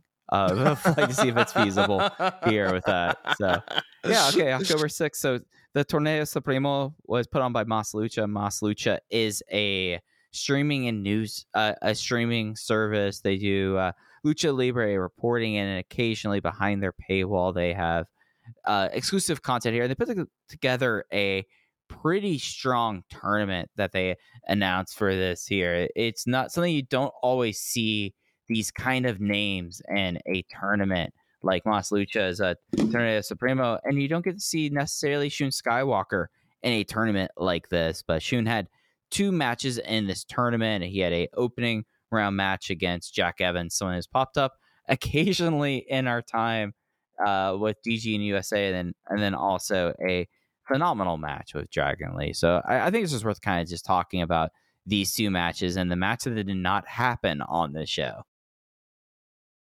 Yeah, I, I, thought the the Shun versus Jack Evans match was a lot of fun. I did not expect Shun to wrestle Jack Evans twice on his vacation to the to the uh, North America parts of the world, but that is what has happened. Obviously, the Deadlock Pro three way a few weeks ago with SB Kento, and then here what I thought was like a basically like a like a Shun Skywalker TV match uh, that he had with Jack Evans here, which I thought was a ton of fun. And then you have this Dragon Lee match that I went four stars with. I mean, it was. It, it will likely be Shun's highlight of his trip to North America. It was two high level wrestlers going at it and having basically, if you put Dragon Lee and Shun Skywalker in the G1, I think this is what it would look like. It was this compact, really hard hitting, really intense match that that made the notebook for me. Yeah, it just was like a really kind of like remarkable and bizarre, but not bizarre with any negative connotations kind of night. Like Shuns and Dragon Lee had a about 14 minute match that I would say conservatively five to six minutes of it was exchanging forearms and elbows back and forth. And, and then there's another third of it that was dropping each other on their head. Right. Yeah. Yeah. And because we're keeping track of this here on Open the Voice Gate, we do have a ripped T-shirt in this match that that brings Shun to two so far on his trip. So, you know, we had a question about how he was going to get more T-shirts. Well, Court likes him enough to make T-shirts, but I guess he's going through all of his freebies as fast as possible. Court Bauer, when is the Dragon Gate footage going to air? You booked a lot of good stuff. I would like to Next see month. it. Next month, Okay. apparently. They, Okay, so that, Pro that Wrestling sucks. TV. Yeah. Yeah. Pro Wrestling TV apparently has it. They I don't know what announced that the- is. Am I? Do I have to pay for this? Yeah, it's a streaming service. This is, I think, the one that uh, Choose Your Narrative was on. So yeah, Okay, so I I'm gonna get like Donald Trump fundraiser emails now. I don't. I don't. Why? Uh, what happened to beIN Sports? Why is it not on beIN Sports? it I apparently I, is on I, have got a. I, believe it or not, I've got a new woman in my a woman in my life. I'd love to do a little BN and chill with her. Watch a little, little Ma, Mas Liga. What's the what's the Spanish soccer, the Mexican soccer league called? uh, La Liga. La Liga, not Mas Liga. That's that's more that's more league. We don't need that. Uh, no, I, I that's I, the, uh, what what why is it not on beIN Sports? Why is it not on YouTube? It, Court uploads all the shows to YouTube. Why do I gotta? What is more wrestling plus or whatever you said? I am looking at it right now, and they have a. This is really something. I don't think it's a pay service because I, I pulled up T. It's TNT from the UK, and the match when I pull up the pull up the website is Alley Cat versus Martina the Session Moth. Oh fuck! God damn it! Yeah. But it looks like it has uh TNT Wrestling AAA's a part of it. AAA's on it. Uh Warrior, uh Women's Wrestling Army and New South Wrestling. So people that you would think would maybe want to more be on uh uh IWTV. Oh God. Okay. All right. All right. Well, obviously, Spears Ovation this week will have a full recap of the women's wrestling army coverage that's there. I know that's something that Oh, you're very invested in. so. Yeah. Yeah, Yeah, no, no, no. I, I, that that's at the front of the list. Not even talking more about you know the passing of the biggest star in one of the major countries of wrestling. You know, like th- this goes right. no, to no, the no, top. no. W- w- women's wrestling army. Okay. Yeah. So the. uh the, the Dragon Lee versus Shun Skywalker match, if you can get a Mas Lucha Plus subscription, subscription, which obviously I have, and I could tell you how to do it, but I'm not going to. You know, it's so simple for me. It's not like somebody just sent me these matches. Uh, worth going out of your way to watch. I thought it was four stars, and it's probably a once in a lifetime match. I mean, I I did not expect Shun to wrestle anybody of this star level while he was on excursion. So to get this match is pretty exciting for me. Yeah, and it's just kind of like one of those lucha things where yeah, this match that probably never gonna happen again. It, it was in Arena Naucalpan and it was behind a paywall. You know, in, in like front of like a half full arena. Like I thought this card looked awesome on paper. This is a show I would have liked to have attended in person. If there was nobody there. I don't understand lucha at all. Yeah, uh, uh, well, a couple like just just haha notes I have from Jack versus Shun. Uh, the state of Jack's stomach, like we didn't draw attention to this here, but he, I don't know if he got like a spider bite or something, but like he has like this hole on his stomach that he has like a bandage over in this match that he did not have in Raleigh. Very disturbing. And commentary was talking about MLW a whole lot and MJF, who was an MLW roster member. That was their reference point to MLW was MJF. Jack Evans seems like the type of guy that would have a disease that doctors really don't know what it is. And I'm just going to assume that this hole in his stomach is a medical miracle that we will find out years from now that Jack Evans had before anybody else. Yeah, no, I mean he, he he's gonna be like Keith Richards, so I just assume he's just boosting his immunities. Uh, GCW. She was, she was All right, speaking about let's boosting talk- immunities. let's there we go. it. There, yeah, yeah, there we go. Um, Fight Club night one, night two from uh, uh, geez, Atlantic City, New Jersey. Uh, one night out on the the the boardwalk, the other one inside the carnival room, and this was one of the bigger weekends or like the set of matches for Dragon Gate guys with GCW on that. Uh, just just going down the list. Uh, first off was Nick Wayne versus Shun Skywalker. Case, how'd you like the match I booked for you? I thought the match was fine. I think I, th- I think Nick Wayne could very easily hang with the Dragon Gate roster. I think he would learn. He he is one of those guys. Given his skill set, he would benefit more than maybe anybody else in the world from just doing a tour with Dragon Gate and just the little things he could pick up along the way. I that's not going to happen. I don't anticipate that happening, but he is maybe the the number one with a bullet wrestler that would benefit most from wrestling Dragon Gate guys every day for a month and a half. I, I mean, I thought the match was fine. I went like three and a quarter on it. Yeah, uh, like this was one of my big major like exposures to Nick Wayne. Uh, he is very good for his age. He is very talented. But did you see? Did you see the Nick Wayne versus Osprey match? Not that I want you to watch more C- GCW, and that was a GCW match. But did you see? Did you see Nick Wayne versus Osprey? Yeah, that was good. Okay, Like, All right, yeah, I was really like- into that one. I, I, I, I've always been about a, a quarter. Uh, I, I- I've been about a quarter less excited for Nick Wayne than most people are, but that one, Yeah. I was like, oh, all right, I get it now. yeah, no, like it, it's very clear what he that he has there, and he has the talent there. But like I would co-sign what you're saying that uh, GCW immediately like just like really makes you like and respect what like Deadlock and uh, expect the unexpected wrestling did just with like constantly bringing up red on commentary dave prazak sounding like he Right. wants to be anywhere else and botching the finish of a guy on your show multiple times This this is this is why I hate GCW, and I look, I it's it, it is what it is. These guys have worked all over the country at this point. They've worked in multiple indies, and far and away, I mean, without question, the worst presentation of these wrestlers happened in GCW, and it's Emil Jay. Who I think so little of as a person uh, from my brief interactions with him, and certainly as a personality in the wrestling industry, I, I find him to add no value to anything that he does. I, I find his presence to be so incredibly off putting. There is nothing that he is associated with that I want to be a part of just by his presence alone. And for him to be so woefully off base on Shun Skywalker, not lore, not you know, not insider information, not deep cuts that I wouldn't really expect an American independent wrestling commentator to know. I'm talking about bare fucking basics. For him to not know what unit Shun Skywalker is in, which is going to be the number one thing that if you're doing commentary on a Dragon Gate Wrestlers match, the one thing you should fucking know is what unit they're in.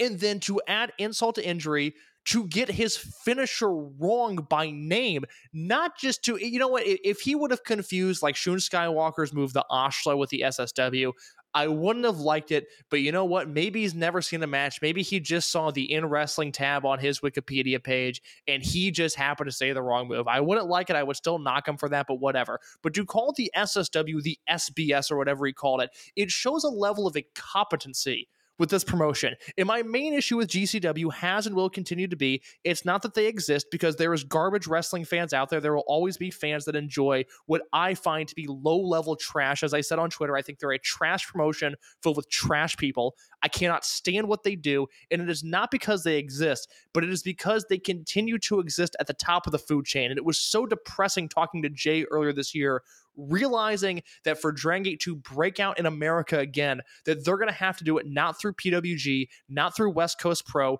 not through Defy, not through Prestige. They're going to have to do it through GC fucking W, who I think so little of. I fucking hate this promotion. I hate the people that are involved with it. I think it is dog shit wrestling. I think it is the lowest common denominator. And they showed it by not knowing anything about these two guys. And the drastic flip is the next night Veda Scott does commentary on the Yamato match. Veda Scott also does commentary on the Ben-K match.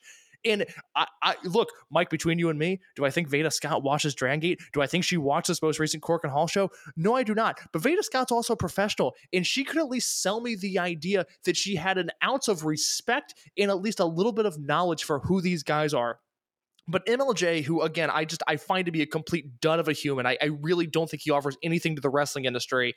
And Dave Prazak, who alongside Lenny Leonard, I think is one of the great commentary teams in the history of pro wrestling. But GCW Dave Prazak might as well be commentating with his eyes closed because he offers no value whatsoever. Watching Shun Skywalker versus Nick Wayne, more so than Yamato versus Deppen, but watching Skywalker versus Nick Wayne, and then the next night Skywalker versus Blake Christian, where Eh, you know, look, it's the best Blake Christian match I've ever seen. I, thought it was actually quite entertaining until the referee fucked up the finish in such a royal way, which again goes to this theory that nobody in this fucking promotion knows what they're doing. I, I'm so annoyed that I had to watch these two these two shows, or at least these four matches, rather, not like I sat through anything else on these shows. And I'm annoyed that I'm gonna have to do it again next week because they booked these Dragon Gate my Dragon Gate guys rather in compelling matches, which of course didn't live up to the hype. I mean, Yamato versus Bailey was very good, and we'll talk about it. But I just I hated everything about this. I don't know what you said that got me going. I didn't think I was going to get here with GCW, but I I was fuming watching Skywalker versus Nick Wayne, knowing how little care, the the lack of a Google search that went into Shun Skywalker, the hacky bottom of the barrel, low hanging fruit Luke Skywalker references that were going on throughout this match. It was horrible.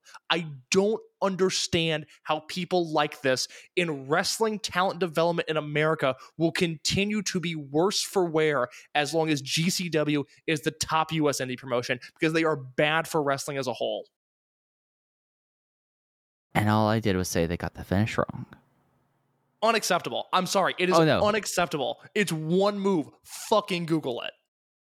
Or, you know, backstage, yes, English isn't their first ref- th- th- their first language, and there might be a bit of a communications, but I feel like that if you're going to go on commentary, you should probably say like, "Hey, what's your finish?" Hey, You know. hey, ask me. I have I have open DMs. I, I there have been numerous commentators that have come to me throughout the years when Dragon Gate stuff comes up that have reached out to me and asked me questions. I'd be more than happy to do it for Dave Prazak. I respect him. Uh, again, he and Lenny Leonard together great. He and Emil Jay, I will be wearing head. I will be wearing boys Bose noise canceling headphones next time I have to listen them call a match because they were horrific. The next match on the night was uh, Yamato versus Tony Deppen. Tony Deppen won with a Shining Wizard after a Tombstone pile driver. Uh, my note I have on this was aggressively okay. Yeah, I, didn't think this match was any good actually, and I, I said last week Deppen will work hard. I think Deppen work hard, but I, I didn't. Uh, I didn't care for this. Yeah, I didn't think it was going to be. I know Deppitz is a funny face guy. I didn't think he would go. That this match would be just about uh, funny faces. Uh, the next day they Did, were did you see that tweet by the way? I think he tweeted this out the day of the show that Deppen tweeted out like somebody from outside comes into GCW. They got to work Tony Deppen. If you can't have a good match with Deppen, you can't hang here. And it was like, holy shit! You tweeted that the day you're working Yamato. Oh my god! What i- what is in the water with these people? You're I- I- Tony Deppen. Relax. Not f- oh, what? Uh, hey, hey, man! If you can't have a good match with Tony Deppen, you hang up them boots, okay? Like, what? What is going on? I just, I, I, I it's the same. The the level I of disconnect I have with GCW is the same level of disconnect that I have with people that are excited about the Fiend. Like, we're just we're watching two different things. Okay, so I'm excited for the Fiend, but for entirely different reasons. I kind of am too. I the the discourse Yeah, on the yeah. Fiend, I am all about actually. I I mean, hi- hiring your own, hiring your own comic book nerd. to- the to guy book that for the dressed Fiend. As the pig. Oh, I love that shot of the guy dressed as the pig in the crowd, and I It- love that he's like a SmackDown exclusive too. That like this is what's gonna Friday nights Fox, Fox, demanded it. Fox demanded it. They're like, listen here. Oh, we're in TV season here, and we need to have the Pigman and the Fiend be exclusive. I don't want to see that shit on NBC Universal. I I Don't- really want like cut-ins of like the Fiend promotes animation domination. Like the the Fiend is doing VO for the new Bob's Burger episode. the, the, Fiend is a celebrity picker at Big Noon Sunday. Yes. Oh my god! What if- you imagine? so like a couple weeks ago or might have been last week they were at iowa and of course like with corporate synergy bring in biggie you know iowa former iowa player. And, and biggie came out there in case no you're not a college football person but iowa is known that their fans will wear overalls that have the iowa uh, yellow and black colors on it. And biggie was wearing that. And of course biggie being biggie he just wore the overalls. There was no shirt underneath it. I just want to put the fiend exactly right as how Biggie was there, no shirt, wearing the overalls there, and full fiend get get up, but wearing the yellow and black overalls. Yeah, Yeah. Fiend, it's Rucker versus Syracuse this week. Who you got? and, then he re- and then he reads a poem about how Syracuse is gonna win. reads a poem about Carrier Dome oh and Oh breaking the color God. barrier, like a very Oh. thoughtful and well thought out thing. But it's the fiend. O- Picking. Orange, orange is symbolic. Oh my god. Oh, I want that to happen so bad. That's so much fun to think about. Yeah, and I, would say it was more fun than uh, Shun Skywalker versus Blake Christian. I didn't realize that Blake Christian's now a heel. I, I, I don't know. I, you're asking the wrong guy. I, all, I, all I can think when I see Blake Christian, I think I said this last week too, was that uh, somebody asked Gabe Sapolsky last year when Masato Yoshida was retiring. They're like, Gabe, who who from the NXT roster would you have liked to see wrestle Masato Yoshida? And Gabe's response was Blake Christian. I was like, oh no. like, it- wow, it- you're okay, all right. Uh, you know, Gabe Gabe's right nine out of ten times, and we we found the tenth response on this one. Eh, I, I Seven, actually six, maybe out of ten, maybe five. not- uh, uh, seven out of ten. I'll give him. Uh, I actually really liked this match until the finish. Uh, This was definitely the best Blake Christian match I've ever seen. I thought he he was able to hang with Shun. I thought this was a better showcase of what Shun can do. And then again, just a royal fuck up on the finish that just it completely took me out of caring about what I had just watched. At that point, I just wanted to move on to Yamato versus Speedball and then be done with this. Well, like, yeah, this was like the best we've like. I'll agree with you. Blake Christian looked great because I saw Shun Skywalker like get in, li- like you've not seen someone catch someone with the thought and care or be exactly in the right spot like this. Like, I don't know how much of this I'm giving credit to Blake Christian when like, well, when like you've seen Shun Skywalker front and center like save dives and stuff like that.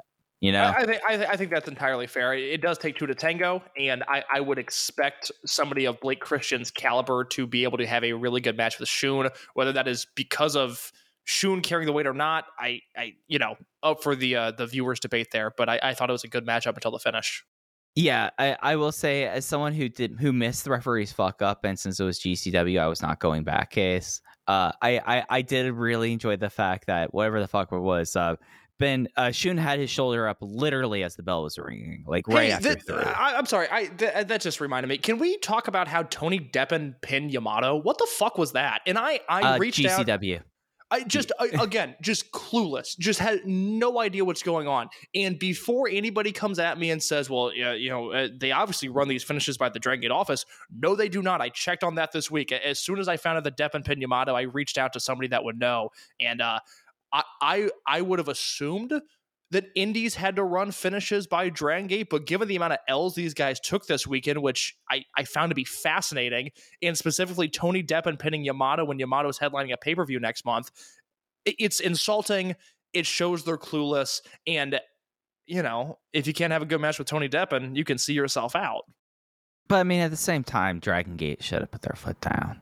Like oh, it takes two. I, I think Yeah. it's I think it's a flaw with Dragon Gate that they're not having Right. these indies confirm these finishes. Uh, it, yeah, it's it's crazy to me. I, I was really surprised. I was stunned when Deppen won, and then to to know that that wasn't given a definite thumbs up by the office, that that was a GCW decision. I was really taken aback by. Yeah, no, that, that that was surprising when you were telling me that. Uh, speaking of Yamato, the best match out of the GCW matches was Yamato versus Speedball Mike Bailey, and of course, these two guys would have the best match there. Uh, Yamato won with the Gallaria, and this was this ruled. Like this was that this was the kind of match I wanted to have out of Yamato on this tour. Was like this kind of stuff. Oh God, yeah. No, I went I went four and a quarter on this. Uh I, I I will say the best match out of any of the Dragon Gate in USA matches that I've seen so far. I wish it would have happened at West Coast Pro just because I probably would have bumped it up even a quarter star just because I like West Coast Pro so much. But this was this was everything you'd hope it would be. These were two professionals having a goddamn professional wrestling match. Great chemistry mesh. Yes, Great chemistry.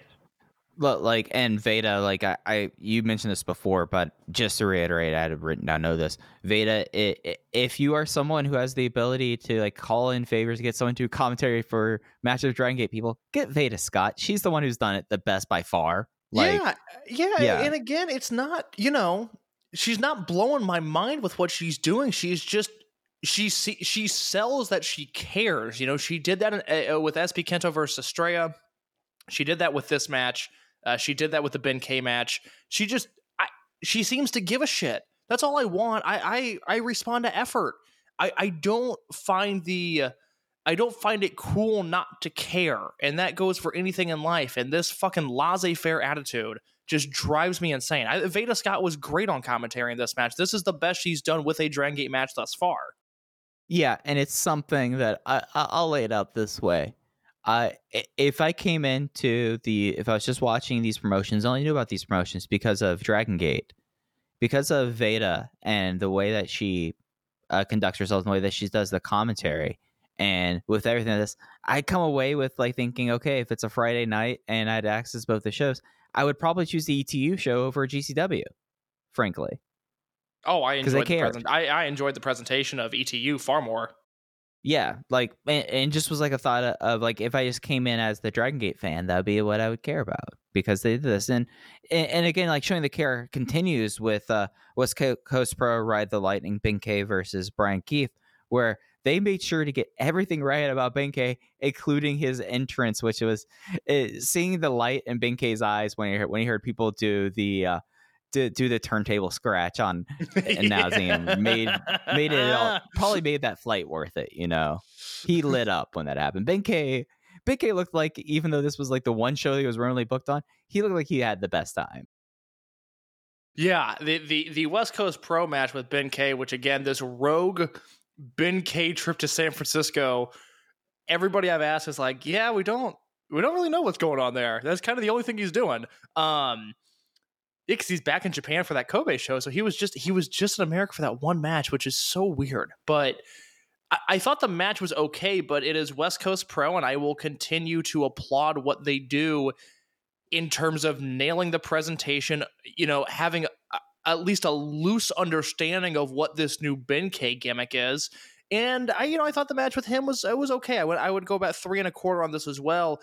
The the thing that bummed me out with these matches is I don't I don't think Shun Skywalker gained any new fans in either of his matches. I, I think he came close on both of those.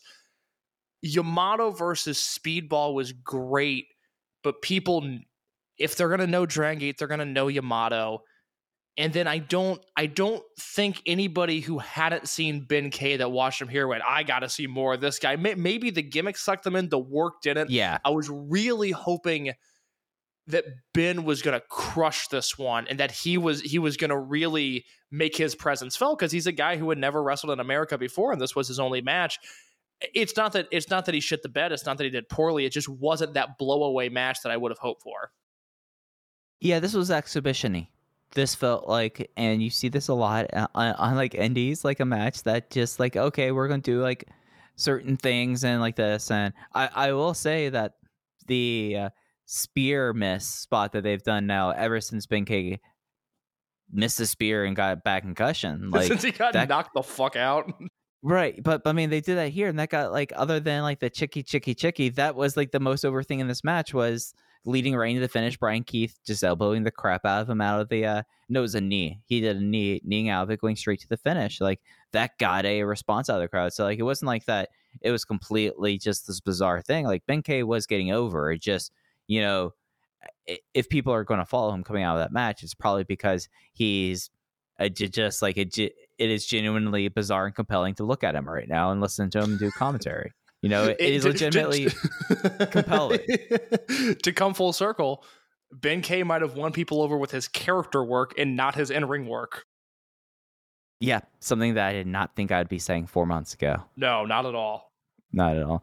Well, uh, I, this weekend is the Jim Lynam Invitational. It is uh, Yamato versus Zachary Wentz. I'm trying to think if there's other shows. Is Defy this week or Prestige this weekend? Defy is at the end of October, and I think that's the same weekend as Prestige. I think it is just Okay. the uh, the Jim Lynam this weekend, which Yamato will be at.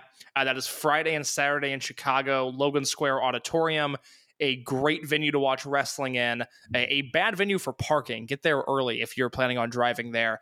Uh, but it is Yamato versus Zachary Wentz on the first night. I uh, I will be attending the second night, assuming Yamato wins on the first night. I guess that's the way that I will phrase it. So uh, if you see me, uh, please come say hi. And uh, to to my knowledge, and this is an update from Mike as well, given some stuff we've talked about off the air. To my knowledge, Yamato was the only Dragon Gate worker booked for this show.